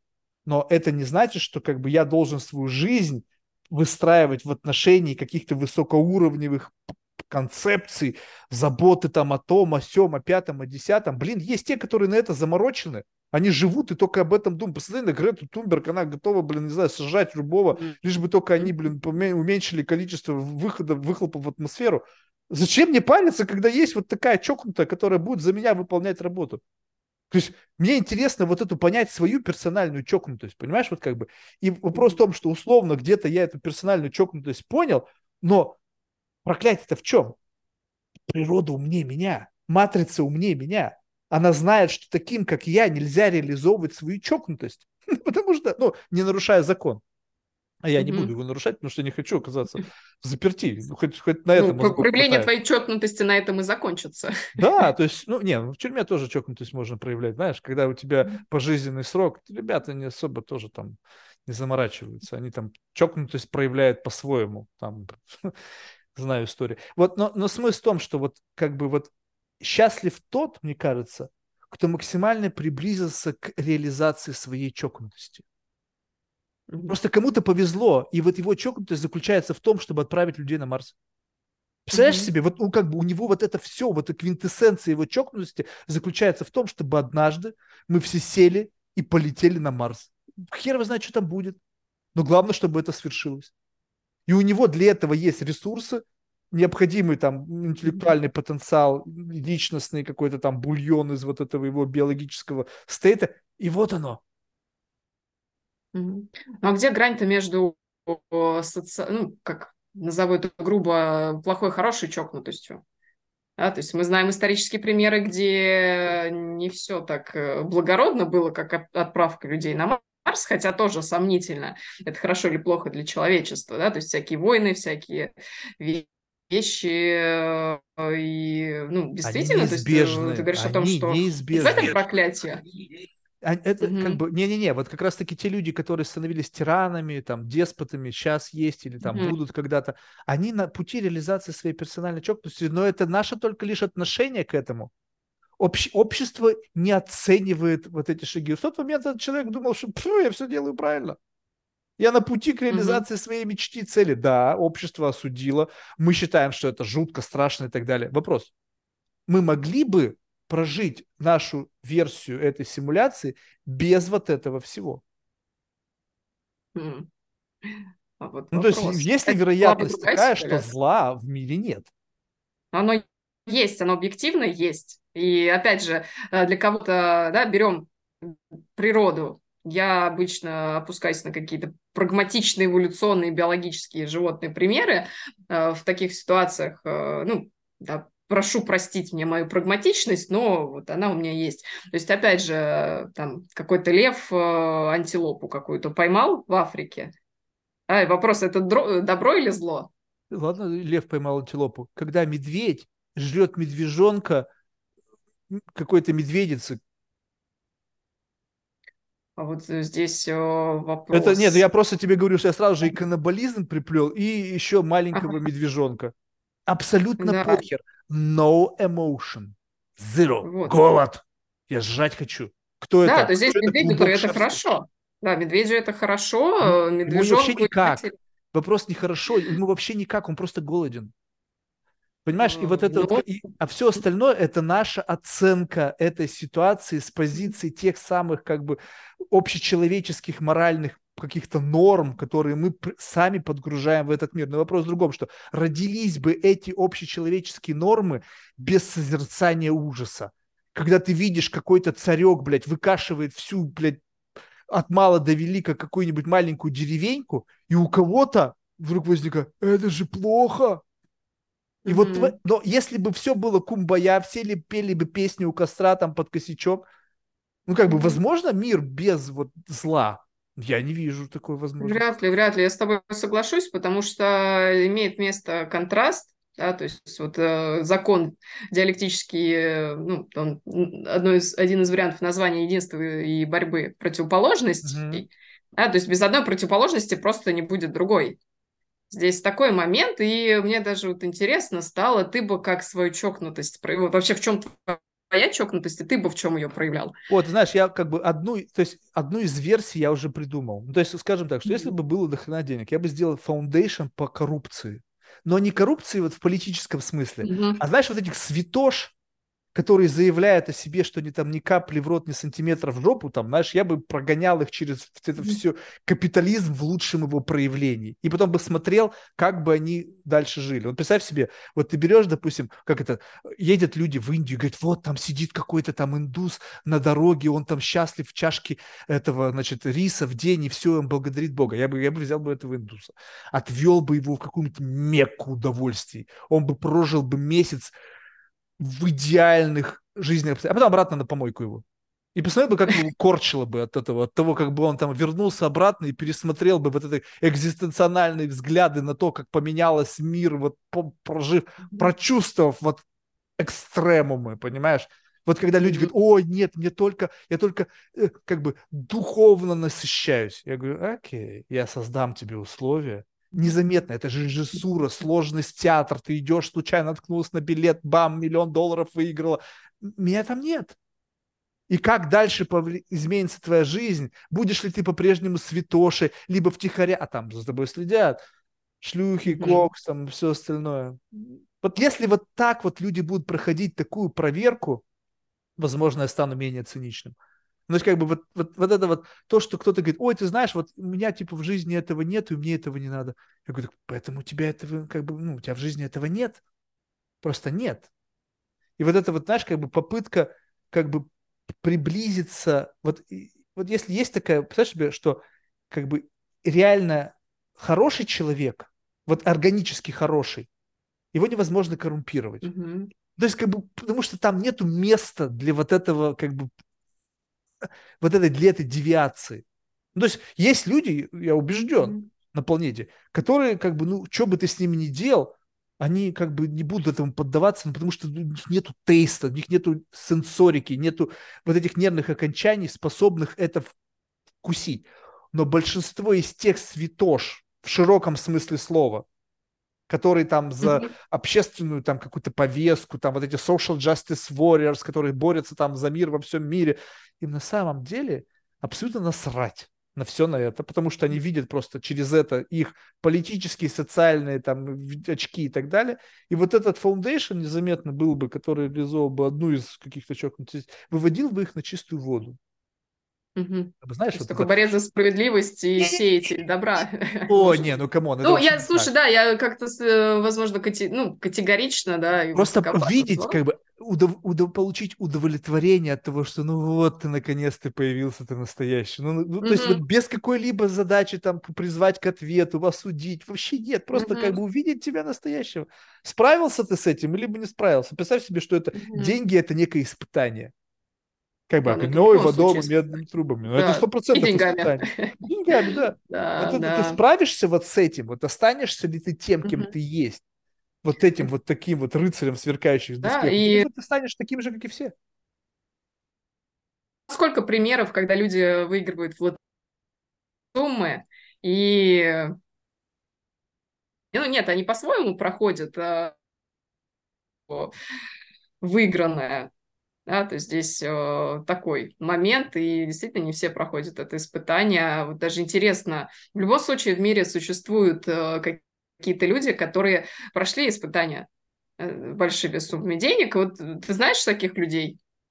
Я, знаешь, у меня самая как бы близкое касание к этому была история. Значит, в одном из кондоминиумов рядом, в котором я жил, мне рассказывали историю, что вот этот э, чувак из парковки, мексиканец, выиграл что-то то ли 20, то ли 40 миллионов долларов в лотерею. Ну, то есть чувак, мексиканец работал mm-hmm. там, не знаю, за какой-то минимум вейдж там э, с парковщиком, и вот он выиграл деньги. Я не знаю, как сложилась его судьба, но как бы статистика, которую как бы вот где-то в интернете подсвечивают, что большинство из них заканчивают не очень хорошо. Ну, то есть как бы сначала резкий всплеск, потом резкое падение. То есть в силу mm-hmm. того, что люди не умеют, не знают, как управлять деньгами, никому не доверяют в этот момент времени, хотя, вернее, доверяют не тем, кому нужно доверять. Это же самый стандартный пример. Ой, моя мама будет моим менеджером. Блять, твоя мама вчера овец спасла. Какой, блядь, менеджер? Мани менеджер, иди в Goldman Sachs. Там мани менеджер, твоя мама херовый менеджер. Но в силу того, что я доверяю только семье, а в этот момент все становятся под воздействием этого искусителя в виде денег. И еще я не знал свою маму под искушением 10 миллионов долларов. Бог его знает, что с ней будет. Не, кстати, моя мама прошла проверку. Это удивительно. Просто так сложилось, что, значит, как бы э, мой дядя умер, и у него не было там, как говорится, никого, и мама унаследовала его квартиру, в которой сейчас я живу. Вот. Но смысл того, что мама мне, как бы, ну, понятно, что все стали на нее претендовать и сказать, что, блядь, всех вас перегрызу, если вы, сука, посмеете вообще влезть в эту борьбу. Они все поняли сразу же. И мама мне ее отдала буквально за только за уплату налогов. Ну, то есть смысл того, что она могла сказать, да нет, Марк, ну, там, у нас ты не один в семье, там, надо поделиться. Я говорю, слушай, у них у всех и так все хорошо. Я у вас один в семье беспризорник и живу, блин, в какой-то там, не знаю, крохотной, блин, два бедрумом парном. Вот. И и смысл того, что она вроде как прошла эту проверку. А ведь какая-то мама бы не прошла. Она бы сказала, нифига. Ну, правда, у моей мамы тоже все неплохо. Но я имею в виду в том, в том плане, что как бы вот эта вот проверка на, на вшивость. Во-первых, я не знаю сам, пройду ли я ее, я бы начал с себя. Каким бы говном я стал бы человеком, либо не стал. То есть я и сейчас не очень, знаешь, нормальный с точки зрения вот этого стандартного восприятия о э, как бы нормах этики и морали. Знаешь, далеко за пределами этого живу. Но я понимаю, что где-то вот проходят границы, и я как бы живу не всегда, но вполне себе комфортно чувствую и за пределами этих границ общечеловеческого представления, такого нашего ванильного представления. Если бы про... качнулась бы туда и прямо вот так вот сильно качнулась, как бы прямо так, воу, я не знаю, что бы со мной стало, но мне интересно и над собой такой эксперимент провести. Прежде чем я бы проводил эксперимент на других, я бы сам бы почувствовал бы вот, насколько это значит вот завируситься вот этим, насколько вот это коснуться. Потому что деньги, э, э, как бы кто-то говорит религии, а у меня как бы религия простая. Как бы деньги кто-то признает неким чем-то, ну, если какой-то религиозный аспект, некое такое проявление какого-то сатанизма, да, ну, как бы, как бы деньги это зло, mm-hmm. да, вот в таком как бы широком представлении, таком, знаешь, как бы классическом. Вот, и поэтому как бы столкновение с этим, это такое как бы испытание тебя в первую очередь. Вот как бы выдержишь ты это или нет. И вопрос того, почему мне хочется это испытать, не потому что как бы вот вкусить все блага мира, да просто интересно посмотреть, mm-hmm. с чего ты сделан. Кто-то скажет, блин, полезь на Эверест. Как бы, come on, я знаю, что будет. Я либо сдохну под лавиной, либо я сползаю туда, в конечном итоге там пяткой перекрещу и скажу, какой же ты мудак. Что, ч, какая ачивка? Ага. Я приблизительно понимаю, чего ждать. Здесь я понятия не имею. И это любопытно. Mm-hmm испытать пределы себя, понимаешь? Но не вот путем как бы заигрывания со смертью. Экстремальный спорт, mm-hmm. знаешь, вот это вот все. Как ну да, да, да. Ты что, хочешь смертью помериться с чем? Ну да, играл со смертью, проиграл. Очень вероятное наступление такой ситуации. Вообще, вот я тебе говорю, у меня вот недавно был знакомый, да, погиб, поплыл на Титаник посмотреть на этой субмарине. Он очень играл с, как бы вот с этими всякими историями. Значит, он успел и на Безовской этой ракете слетать, и, значит, и вокруг света там на Гольфстриме пролететь. И тут бам, и все, и не стал человеком. И ты знаешь, вот это вот ощущение, mm-hmm. что вот эти все фридайверы недавно смотрел про кино. То есть, ребята, вы с чем играете? Ну, то есть, как бы их, они всплывают уже без сознания. И, а, и все такие счастливые. Я говорю, э, не дай это Бог. Произойдет что-то не так, и вы проиграете в этой гонке. Вот этот вот адреналин на стыке жизни и смерти, неинтересно. Понятно? Не для, не для всех. Во-первых, не для всех, а во-вторых, лично мне неинтересно, потому что я приблизительно понимаю, с чем я борюсь. Я борюсь с кем-то, у кого я беру постоянно кредит. Сегодня я выжил, и я получил кредит. Я не победил. Я просто не, не проиграл. Mm-hmm. Как бы тут победа, победа над смертью это фламель и философский камень. И как бы я, Дункан mm-hmm. Маклаун, бессмертно живущий, я победил смерть. Или там как мантия невидимости, да, и ушли они вместе, там как равные, там ба-ба-ба, как этой сказки, там Гарри Поттер. Вот, но вопрос того, что есть что-то, что как бы как вес, который на тебя возлагается, а дальше ты уже просто вывезешь, не вывезешь, это все-таки не смерть. Как бы деньги в прямой ассоциации как смерть не звучат. Да, через деньги ты можешь как бы попасть во все тяжкие и в конечном итоге сдохнуть, но это не прямая competition со смертью. Да, ну и без денег ты также можешь оказаться. Еще быстрее, чем с деньгами. Поэтому вот мне кажется, что с точки зрения психоэмоционального тестирования, ну как бы то, что как mm-hmm. бы мне интересно, как бы мне интересно тестировать границы безумия. Знаешь, вот я кто-то катается mm-hmm. на горном байке по скол горы, а мне интересно проехать по кромке безумия и как бы заглядывать туда и говорить, у я не боюсь этого. То есть вот боюсь высоты, но не боюсь, как, ну что, когда ты кучу всего скурил, сожрал, то ты как бы в разных состояниях побывал. Мне не страшно, у меня нету паранойи сойти с ума потому что как бы вот этот, э, видимо, инструмент контроля своей психики даже внутри измененного состояния позволяет мне возвращаться в как бы в некий такой понятный стейт, то есть как бы, окей, я понял, как это, когда mm-hmm. у тебя мозги искрят, и возвращаюсь обратно, то есть вот я не экспериментирую так, что я не могу возвращаться, вот, и поэтому как бы вот когда ты тестируешь то же самое, но у тебя для этого есть более изощренные способы тестирования, ну, как бы можно прожить жизнь вот так, как я ее проживу. А теперь представь себе то же самое ты проживаешь, когда ты режиссер вот этих всех э, событий в твоей жизни. Не, ну, как бы мы говорим сейчас о некой как бы возможности выйти за рамки детерминизма, но как бы деньги дают тебе такую возможность. И да, почему-то да, кому-то они даны, и они, опять же, с моей субъективной позиции не пользуются этим так, как могли бы, Хотя, возможно, они пользуются чем-то, что я просто не знаю. Если бы я узнал, то я бы охренел и сказал бы, что, Марк, ты вообще, твои, твои рассуждения вообще смешны. Ты абсолютно просто клишеобразный примитив, жалкое ничтожество, какое-то вонючее говно. Я не отрицаю этого. Ну тогда расскажите мне об этом. Я вот слышал там, что там Клинтон ездил там на какой-то остров, там педофилия. Ну как бы тоже не новая история. Так ведь? Mm-hmm. Ну, а что вот еще такого, что они прямо делают и от чего они кайфуют, от чего мурашки могли бы пойти по коже? Я не знаю. Вакцины создают? Не доказано. Mm-hmm.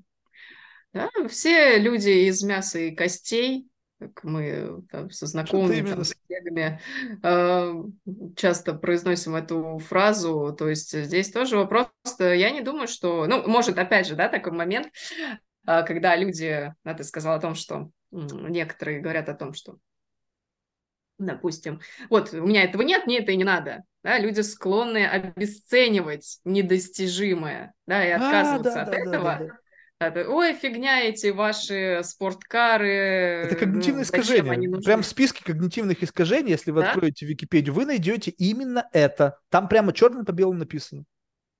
Да, то есть, с одной стороны, мы сейчас можем говорить, да, я сама себя на этом поймала, что да нет, там все то же самое, люди из мяса и костей, э, те же самые чувства, те же самые эмоции, да, но с точки зрения той же самой пирамиды потребностей, не зря же ее придумали, да, как-то она пришла в голову да, гуманистически направленным психологам, и там есть потребность в самореализации, да, вот это высшая пиковая точка, она относится к человеческим потребностям. И вопрос, э, могут ли люди, у которых ну, нет возможности как-то высоко слишком подняться, О, финансово, социально... пиковые да. способности своего биологического юнита, воспринимать эмоцию, проживать да. ее.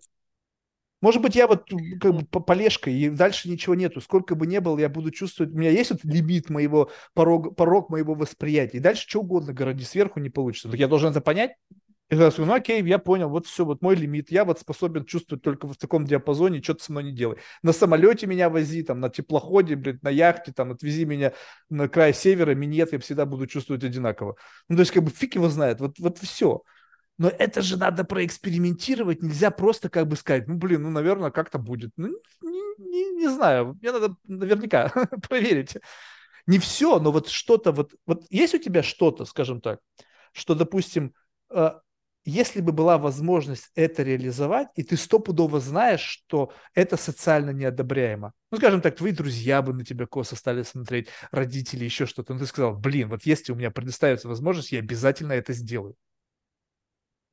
Вопрос, что бы это могло быть? социально неодобряемое. Ну, социально неодобряемое, это я просто так сказал, что, знаешь, да. как бы просто что-то, ну, что как бы люди бы посмотрели на это и сказали, нифига у нее какие фантазии. Ну, чего-то такого супер извращенного или э, интересного и оформленного как у тебя, да, если, ну, сейчас вот я про то, что у тебя не извращенные какие-то мысли людей. Даже через... если извращенные, это пофиг, да? это не имеет никакого значения. То есть здесь вопрос, что у тебя эта мысль оформлена э, с точки зрения э, чего-то, чего я могла бы делать, чего сейчас не могу, вот у меня таких э, нет э, мыслей. Может быть, сейчас, может, периодически я э, думаю о них, да, и сейчас... Ну, если я не думаю, что они баналь... не оформлены. Да, э, лезет какая-то банальщина, да, из серии там «Мир во всем мире», да, вот эти вещи, Реально у тебя была бы возможность там это сделать, и ты бы это сделала? Э, я даже не представляю, как э, это сделать, ну, ну, почему в момент, когда вот, вот задумайся, почему в момент, когда ты можешь сделать что-то прикольное для себя, ты начинаешь думать о других. Мир во всем мире это не для mm-hmm. тебя. Вот сейчас условно не мир во всем мире. Чувствую ли я это на себе?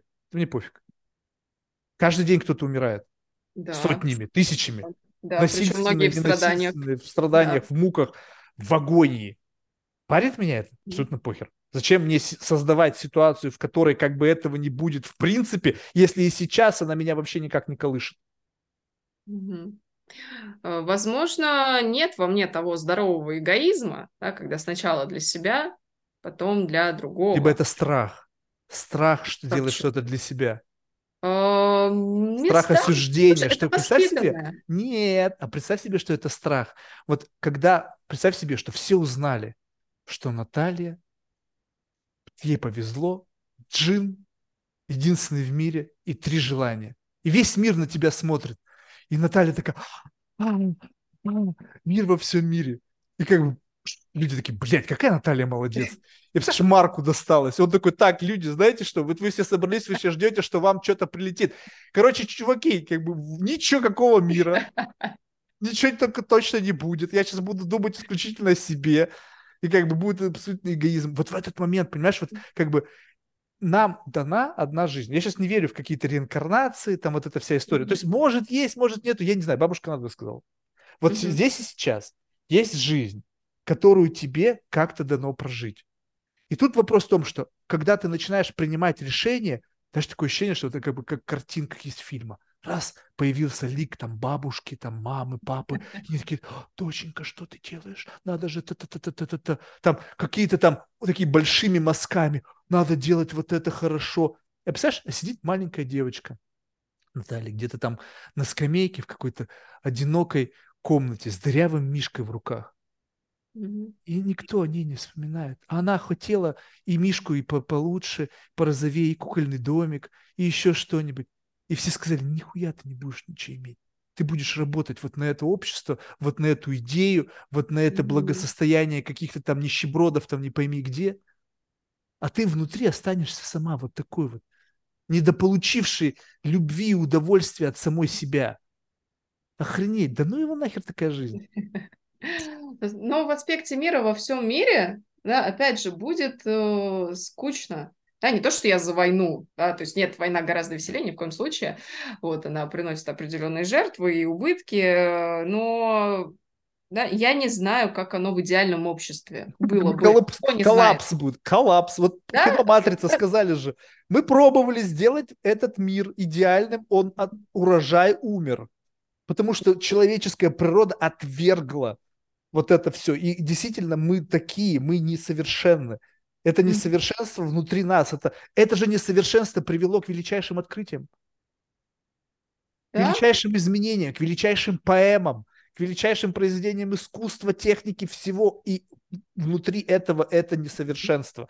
Если ты сделаешь мир во всем мире, то мы все превратимся в слизняков, ползающих, блин, и ничего не делают. Я не знаю, ну, ты представляешь себе, что с нами станет? Ну, либо наоборот, э, будет какая-то самая лютая война, которая уничтожит человечество, потому что брать те же самые э, тюремные эксперименты, когда вот случайных, совершенно рандомных студентов, э, ну или даже группу плюс-минус знакомых э, сажали в тюрьму, а ну, в имитированную даже тюрьму, неважно, и часть, э, части выпадали роли ну, каких-то да, надсмотрщиков. Смотрящих за хатой. Э, ну да, да, да, именно так. То есть надсмотрщики, э, уполномоченные лица, часть э, был, часть, в общем-то, были непосредственно заключенные, да, но чем это закончилось? Тем, что, да, поначалу, как так, это мои одногруппники, я не могу. А потом все возвращалось на круги своя. И опять же, людей, если все эти групповые процессы, все эти эксперименты даже в работе психологов есть ну, какая-то групповая работа, и в любом случае какая-то иерархия выстраивается, ну, да, в психологии там все-таки такая надуманная ситуация, но тем не менее, даже если людей совершенно одинаковых, плюс-минус, с э, одним уровнем образования, э, с какими-то плюс-минус взглядами одинаковыми взять и посадить в какое-то помещение, все равно через какое-то время иерархия выстроится. То есть это процессы, которыми мы да, процессы, которыми мы не можем управлять, и наоборот, э, которые, если пойдут по нашему плану, вот девизом «Мир во всем мире», да, все это приведет э, к какому-то фаталити. Потом найдешь себя с усами, как у Гитлера, в, в истории общечеловеческой, что, что, блин, этот человек, он сочинил, учинил самый сильный геноцид на всем мире. Короче, это вообще на самом деле абсолютно все непредсказуемо. Вопрос в том, что почему-то люди убеждены, что как бы их активное участие к созданию как бы мира во всем мире, созданию чего-то позитивного не приводит к негативному. Все уравновешено. Если вы вот такие все возвышенные, то вы как бы в это инь-янь-то свой как бы вспоминайте периодически. Если где-то прибыло, значит где-то убыло. Как бы это же бесконечно, как бы Вселенная находится в каком-то равновесии, что если в мире стало больше добра, условно, люди почему-то думают, что как бы это у, у, у, как бы, э, уменьшило количество зла. Ну, то есть как бы как будто бы в этом сосуде, который представляет собой э, как бы какой-то объем жидкости, но работает это не так. Это должно ведь уравновешиваться, потому что это чаша весов. И это не значит, что там убыло, это значит, что там прибыло. Потому что равновесие сохраняется только тогда, когда чаша весов выровнены. Стало больше позитивного импакта, стало больше негативного сайд-эффекта. Вы mm-hmm. Social Justice Warriors, мы там за новую этику, и теперь вы сами между собой грызетесь, потому что у тебя там какой-то непонятный гендер. И вы теперь, это новый вектор атаки, теперь можно как бы людей атаковать, если ты не, соотно, не веришь в этот гендер, а их можно 140, и тогда у нас еще 100 векторов атак дополнительных появилось. Вы сами себе создаете геморрой. Поэтому если бы люди бы, мне кажется, думали побольше о себе, меньше бы участвовали в обсуждении чего-то животрепещущего с другими психически неуравновешенными людьми, которые, знаешь, вот активно очень участвуют и как бы тем самым mm-hmm. разжигают вот это вот конфликты на пустом месте. Я тут недавно интересную вещь услышал, ну сейчас на этом закончим, наверное. Короче, разговор двух людей и про этого Кеннеди-младшего ну, как бы два разговаривают человека интеллигентных, ну, в какой-то мере про то потенциал участия Кеннеди-младшего в президентских выборах 2024 года. И они совершенно спокойно, без каких-либо там, знаешь, вот этих вот надрывов говорят, ну, кто же ему даст участвовать? То есть как бы демократическая страна, как mm-hmm. бы люди либерального какого-то толка совершенно спокойно говорят, что кто ему даст участвовать в выборах. Когда же, блядь, в России какой-то Навальный, ему говорят, что нет, ты в выборах не будешь участвовать, это какой-то пиздец. То есть Как это так устроено, я не понимаю, вот в этом мире. То есть получается так, что везде это есть, как бы есть какой-то power play, есть те, кто сильные, есть те, кто претендует на власть, есть те, кто говорит, идите нахер, ты никогда не будешь участвовать в выборах, и общество по-разному на это реагирует. И получается так, что если мы просто спокойно будем воспринимать все, ну, как бы, ну, не дали участвовать в выборах, ну и похуй. Почему тебя это волнует? От этого что твоя жизнь изменится. Этот человек, попав на место другого человека, как ты только что сказала, нормальный студент, попавший на роль вертухая, станет вертухаем.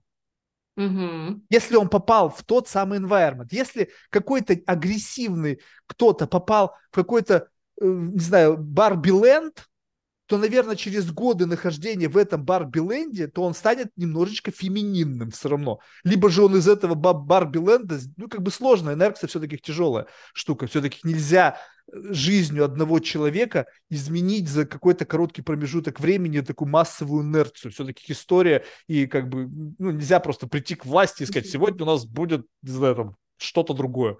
Хер! Как бы, если ты начнешь ломать что-то, то будут жертвы будут жертвы, будут недовольны, в кого ты превращаешься. Ну, ты превращаешься в борца за справедливость другого цвета. Ну, то есть пострадает кто-то, кто, кто должен пострадать в рамках этих перемен. Тогда какая разница? Кем ты стал? Ты стал ровно тем же, кого ты хотел победить. Угу. Полярность поменялась. Да, просто поменял. Ну, пришли к власти синие, были красные, стали синие. Ну и что? Ну, кто, кто, кто? Те, кто были за красных, пострадали. Все. То есть вот эта вот идея какая-то странная. Поэтому если все чуть-чуть как бы вот будут смотреть на себя, вот на ощущения, мне комфортно. Вот представь себе, вот если мне хорошо, ты думаешь, ну, я, наверное, не самый лучший пример, но в принципе, если бы тебе было сейчас абсолютно хорошо, угу. то было бы хорошо людям рядом с тобой. Захотелось сказать, да пофиг. Не, ну, не, ну да пофиг это понятно. Да, вполне, имею... да, да, в любом случае, если знаешь, а иногда по-другому бывает. Вот тебе плохо, и ты хочешь побыть в этой грусти, да, кто-то рядом в хорошем настроении, ты ненавидишь его, и тебе плохо от того, что кому-то рядом хорошо. Да, то здесь э, такой-то момент неоднозначный. В этот момент можно прочувствовать контраст. Ну, как бы, когда тебе mm-hmm. плохо, и когда кому-то рядом хорошо, ты говоришь, вот оно, вот здесь вот я чувствую разницу потенциалов, mm-hmm. и здесь я могу контейнировать свое состояние как бы для того, чтобы увидеть как бы твое состояние в контрасте. Ну, то есть как бы как мне сейчас? Вот представь себе, mm-hmm. вот, вот как тебе сейчас? Вот можешь мне сказать, какое у тебя сейчас психоэмоциональное состояние? Э, спокойное. А, немножко уставшая, но это больше, ну да, нет, здесь физиология, но наша к психике тоже относится. Э, я, честно говоря, даже немножечко удивилась, потому что чуть ли не моими словами заговорил, да, то есть какой-то момент магии произошел э, ну, относительно вопроса, как комфортно, как некомфортно, потому что я обычно говорю людям, да, в большей степени клиентам, о том, что в психологии нет хорошего, плохого, правильного, неправильного в аспекте действий, эмоций. Э, есть что-то адекватная ситуация, а есть что-то, что неадекватная ситуация, плюс то, что нормально и ненормально самому человеку. Да, то есть, условно, э, конечно, пример может быть несколько э, некрасивый, да, допустим, приходит женщина, жалуется, вот меня муж бьет, ну или просто рассказывает. Да, я спрашиваю, вам нормально? Да, мне нормально. То есть я готова терпеть его побои ради того, чтобы жить э, в квартире. В его мне некуда идти, ну там на несколько иная история. То есть э, здесь вопрос... Чем за что ты платишь? Комфорта. То есть какова цена платы за то, что да. ты имеешь? Я да, плачу этим. Насколько это бьется в рамках этого да. аудита? Ну, бьется нормально, я в профите. Да. Ну, значит, что?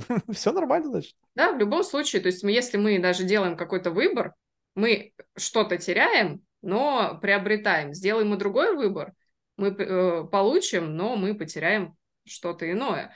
То есть, да, вопрос комфорта... Плата за все. Да, да, и комфорт тоже за, за комфорт надо платить. Да, и здесь вопросы иногда у нас встают. Э, да, банальный э, пример да, избыта, когда человек, э, допустим, не знаю, едет в общественном транспорте, кто-то по видеосвязи на всю вообще, на весь автобус общается. А кому-то, ну, здесь вопрос выбора. Сказать человеку и может встретиться, э, встретить негативную реакцию в ответ.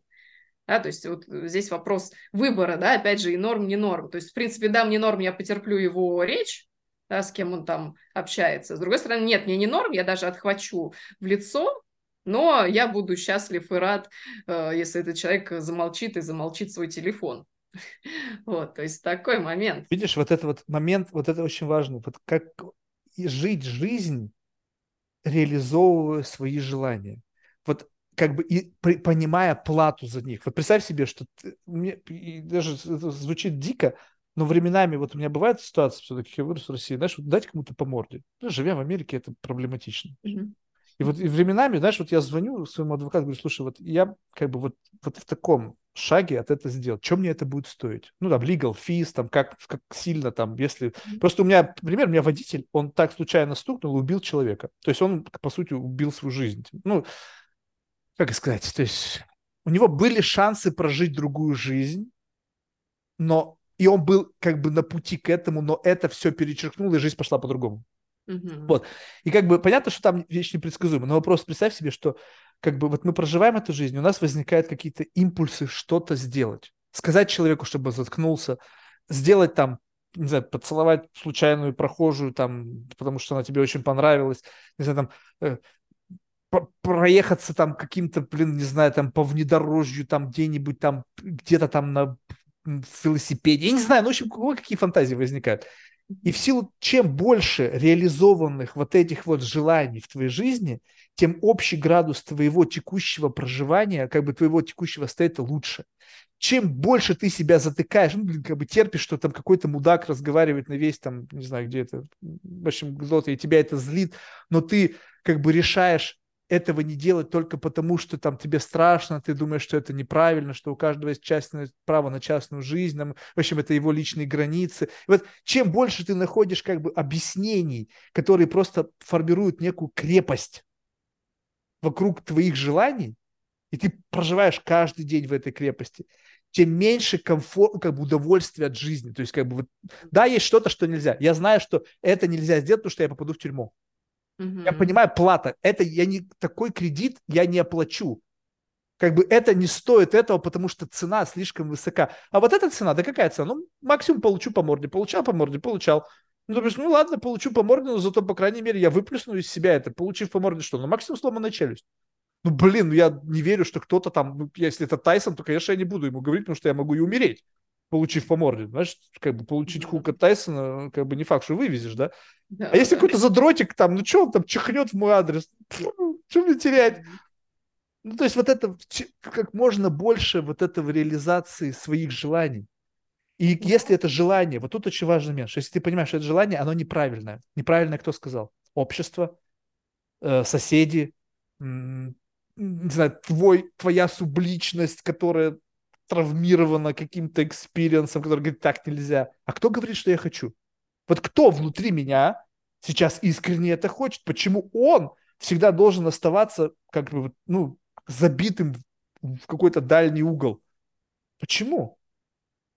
Ну, мы здесь выходим за рамки э, психологии, все-таки живем в социуме, и здесь вопрос выбора. Опять же, если ты хочешь кому-то э, втащить со смертельным исходом. Нет, смертельным да, если... нет. Стащить, чтобы просто а, понял. Ну, допустим, да, то есть э, есть же картиночки в интернете, я не знаю, это легенда или правда, женщина, которая отрезала своему, ну, какая-то древняя картиночка э, из начала наверное, прошлого века, женщина, которая отрезала половой орган своему мужу за то, что изменил он ей, и приписка, которая гласит о том, что она ни о чем не жалеет. Действительно, у нее там такое выражение лица на э, тюремных э, Если фотографиях, что... потом тюремный срок в результате того, что муж умер от крови излияния, и она внутри сидит и счастлива, да потому что цена соответствовала этой магнитуде кайфа, которую она испытала, и пять лет, которые она там приведет под состояние там, убийства, в состояние эффекта, это стоило?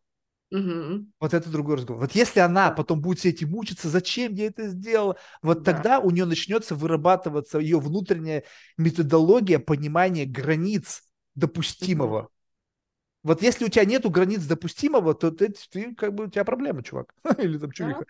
А когда я знаю, я смотрю, так, граница допустимого, это стоит столько-то. Я это сделаю, потому что я готов заплатить такую цену, потому что кайф от проживания этого больше, чем цена, которую я заплачу. Если цена больше, в чем смысл? Угу. Банальный ментальный аудит. Ты просто все взвешиваешь ситуацию, смотришь. Вопрос в другом. Иногда мы не знаем, какова цена. Да, особенно в состоянии острых э, эмоций очень сложно сориентироваться. Не, вот это острые эмоции надо выключать. Здесь должен быть гедонизм. Я хочу съесть лобстера. Я не раз очутился и на middle of something, я жру лобстера. Нет. Ты смотришь ситуацию, ага, эта ситуация вызывает во мне вот эти эмоции. Почему-то агрессия, почему-то желание физического интервенции. То есть дам я себе возможность эту ситуацию прожить?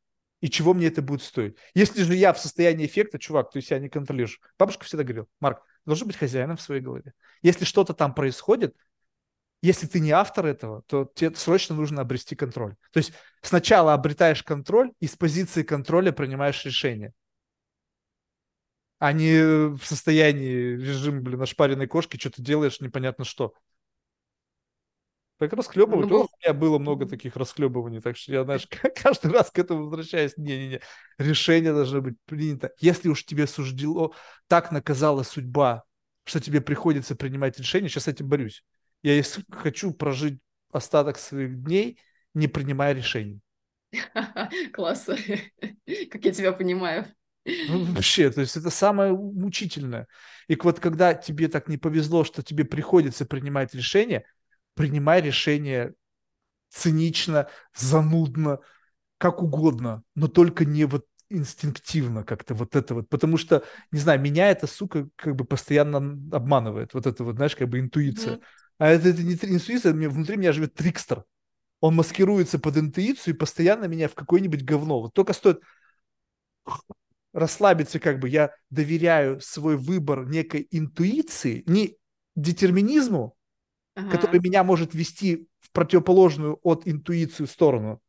Чувствуешь разницу, что как бы где кто мной управляет этот момент? То есть кто-то мне подсказывает идти направо, кто-то мне подсказывает идти налево, кто-то проще всего придумал. Тут есть рацио, есть некое там бессознательное, рептильное, там какое-то еще что-то. Окей, кто из этих детерминизм? Рацио, который как бы сейчас в этот момент времени в рамках этого детерминизма решение должно быть принято рацио либо в рамках этой ситуации, в этом детерминизме решение должно быть признано, принято интуитивно, как-то эмоционально. И вот это тебя поставили перед выбором, ох, херово, как мне в этой ситуации.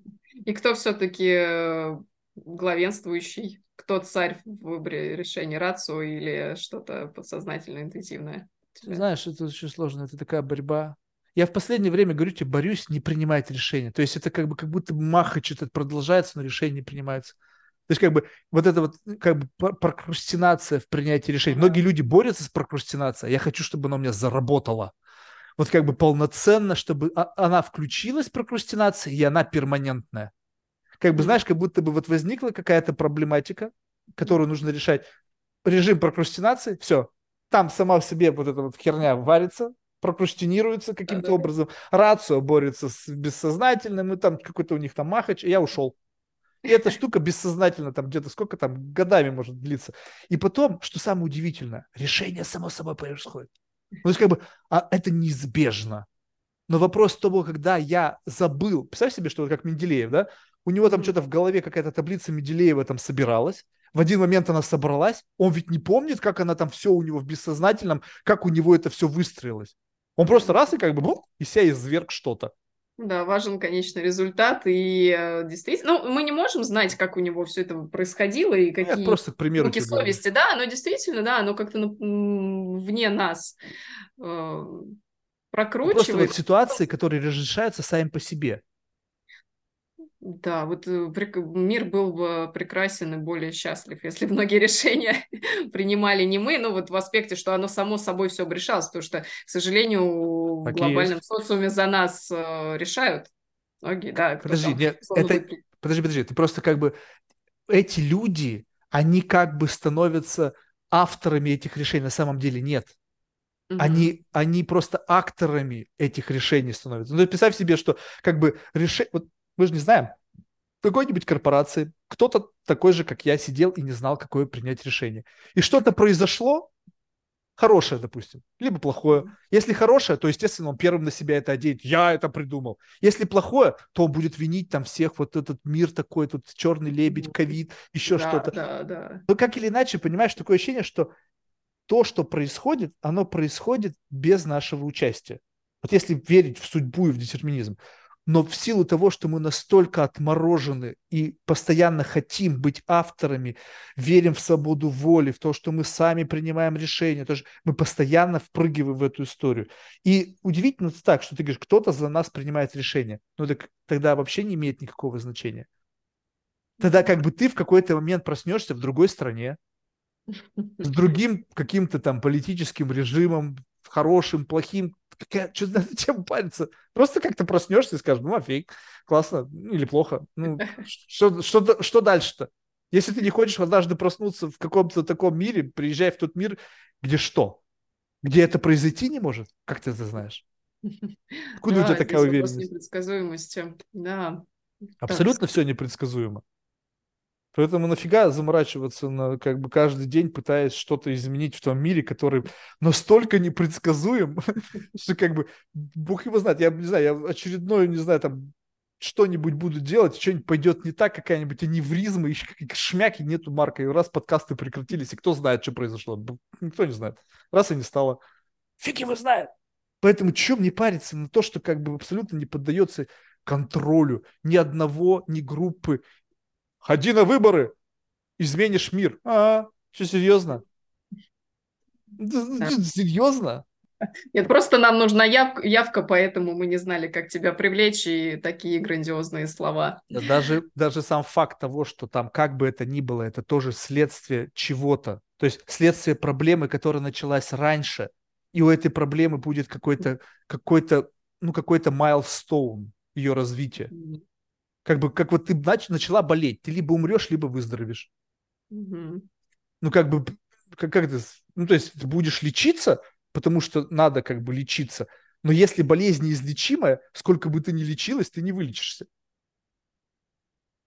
Также и здесь как бы в смысл, если как бы проблемы, они сами по себе разрешаются, зачем участвовать в этой разрешении этой проблемы? То есть, бу, если я перестану лечиться в момент стан, выздоровлю ли я сам по себе, да, ну как бы не в физическом mm-hmm. плане, потому что это бредово было бы, да, а именно вот как бы смотреть на проблему так, что есть ли у проблем решение как лекарство, которое позволяет тебе излечаться от этих проблем. И вот что-то я здесь как бы сомневаюсь, понимаешь? То есть это не как будто бы не со здоровьем связанная история. Поэтому ладно, короче, спасибо большое тебе какие-то Марк, мысли. Меня, меня все, вот сейчас вот меня куда-то вообще затянуло в какую-то такую странную прямо для меня даже место. Как бы вот этот, даже не знаю, как сейчас вот это э, э, выйти из этого состояния. Как бы вот действительно сам факт того непредсказуемости и не, ненужности принятия решений. Вот. Вопрос, кому это нужно? Нет, да? вот Нужно мне, потому что я как бы чувствую, что в этой ситуации легче. Ну, то есть, если как бы жизнь в облегчении, мы же с тобой об этом говорили, зона комфорта, чтобы была комфортнее. Угу. Ответственность за принятие решений уменьшает зону комфорта. Да, да. Соответственно, если ты как бы делегируешь принятие всех решений некой судьбе, Благо, спасибо всем философам, людям, вложившим вклад в создание этой гипотезы. Теперь я могу на вас, на всех переложить некую ответственность за проживание меня в этом мире. Так? Нафига О, мне... как легко было бы, да, за смысл вообще существования. Но здесь э, хотел бы тебя вернуть, но ты сам уже вернулся в своих словах э, к здоровому эгоизму да, к здоровому, именно который помогает расширять зону комфорта и окрашивать ее в положительные краски. То есть мы затрагивали негативный компонент зоны комфорта, что это привычно предсказуемо, и это может быть болото, да, но кто сказал, что зона комфорта – это плохо? Зона комфорта – это прекрасно, это порой, как сказать, источник поддержания жизни, стабильности. Вот. То есть... Да, но если ты в детерминизме, тогда у тебя как бы нету, как бы ты должна лишить себя как бы необходимости оценивать твой текущий стейт. Ну, как бы, вот ты представляешь, что перед тобой стоит Эверест, и ты прекрасно понимаешь, что никакой ковырялкой ты его не сдвинешь. Будешь ты потратить всю свою жизнь, чтобы как-то подвинуть эту гору? Это бессмысленно. Да. Как обрести в этом болоте, в котором ты находишься, максимальный комфорт? Вот, как Слушай, бы вот... иногда, иногда нужно сменить болото. Да, то есть здесь нет однозначного ответа, и э, в этом, пожалуй, минус психологии, что мне даже, когда на лекциях задают вопросы, ты мне сегодня задавал вопросы, однозначного ответа у меня нет, потому что для кого-то, да, опять же, психология, она индивидуальна, поэтому да, я ее выбрала, что здесь, когда работаешь с клиентом, у каждого все по-своему. И вот чтобы улучшить свою зону комфорта в болоте, возможно, кому-то ну, нужно и остаться в этом болоте, приукрасить его какими-то гирляндочками ну, или прочими ништяками. Кому-то нужно в другое болото перейти, кому-то нужно поглубже в это болото закопаться, кому-то вот, нужно видишь, опять, ты, болото ты как будто бы говоришь о том, что ты вольна выбирать. Если ты в болоте, и это возможно. твоя судьба, то вот как бы когда это просто вопрос того, что принятие своего болота. Да, начнем с этого. Вот как бы э, я, окей, это мое болото, и здесь я как-то повезет мне в жизнь, я из этого болота выберусь. Угу. Не повезет, как бы как мне обустроить это болото так, чтобы мне в нем было максимально как бы жилось, по крайней мере, не, не как бы не, не, ну, не унизительно для своего собственного представления. И вот mm в этот момент как будто бы начинает как бы вот этот момент рефлексии, ты наблюдаешь за тем, как ты проживаешь в болоте с позиции третьего наблюдателя. И такое ощущение, что если ты в болоте с позиции третьего наблюдателя, это как, допустим, смотреть э, Джонни Деппу кино про Джека, э, как бы про этого Джека Воробья. Он же в этот момент смотрит, он же не Джек Воробей. Он же понимает, что я офигеть. Это вот... Но он может включить некую реальность, в которой Джонни Депп на самом деле из, как бы, из картезианского театра смотрит на свою судьбу Джека Воробья. Ну, может, Тогда получается, что ты можешь сидеть в комфортном кинозале и смотреть просто за своей судьбой с позиции наблюдателя. И просто любопытство, mm. такой, офигеть, почему, почему у меня драматическая роль? почему у меня роль мученика? Почему у меня роль, там, не знаю, кого-то? И тогда это не так стрёмно, потому что ты как бы диссоциировал себя с тем человеком в болоте, который, возможно, сейчас как бы ревет и там играет какую-то очень драматическую роль. Ты просто смотришь, говоришь, ну, неплохо играет, я бы даже, может быть, Оскар дал. Короче, ладно. Таля, спасибо большое, реально, как бы ты меня сегодня как бы протащил. То есть мне человек, человек катализатор, знаешь, мне нужно, чтобы кто-то меня как бы катализировал на какой-то флоу мыслей. Поэтому Прекрасно. ты должна понимать, что эти мысли, они были не как бы не ради того, чтобы как бы высказаться, а просто ради того, чтобы в этом потоке как бы натащить себя на какую-то новую ветку размышлений. То есть что-то гонишь и как бы в надежде, что что-то, блин, там смысл какой-то выстрелит из этого всего. Так что ты относись к этому просто как, знаешь, к какому-то потоку как? неочищенного сознания. Слушай, ну, это было прекрасно и содержательно, и действительно много каких-то переворотов в процессе нашего общения было, потому что с одной темы на другую она перерастала во что-то похожее на то, что у тебя на заднем фоне. То есть это было нечто космическое и приземленное, и какое-то отдаленное. Было дичайше интересно, и позволю вот отдельно восхититься твоим умением э, строить эфир. Я получила истинное удовольствие. Супер, ну видишь, как здорово. Ладно, тогда успехов. Пока. Спасибо. Пока.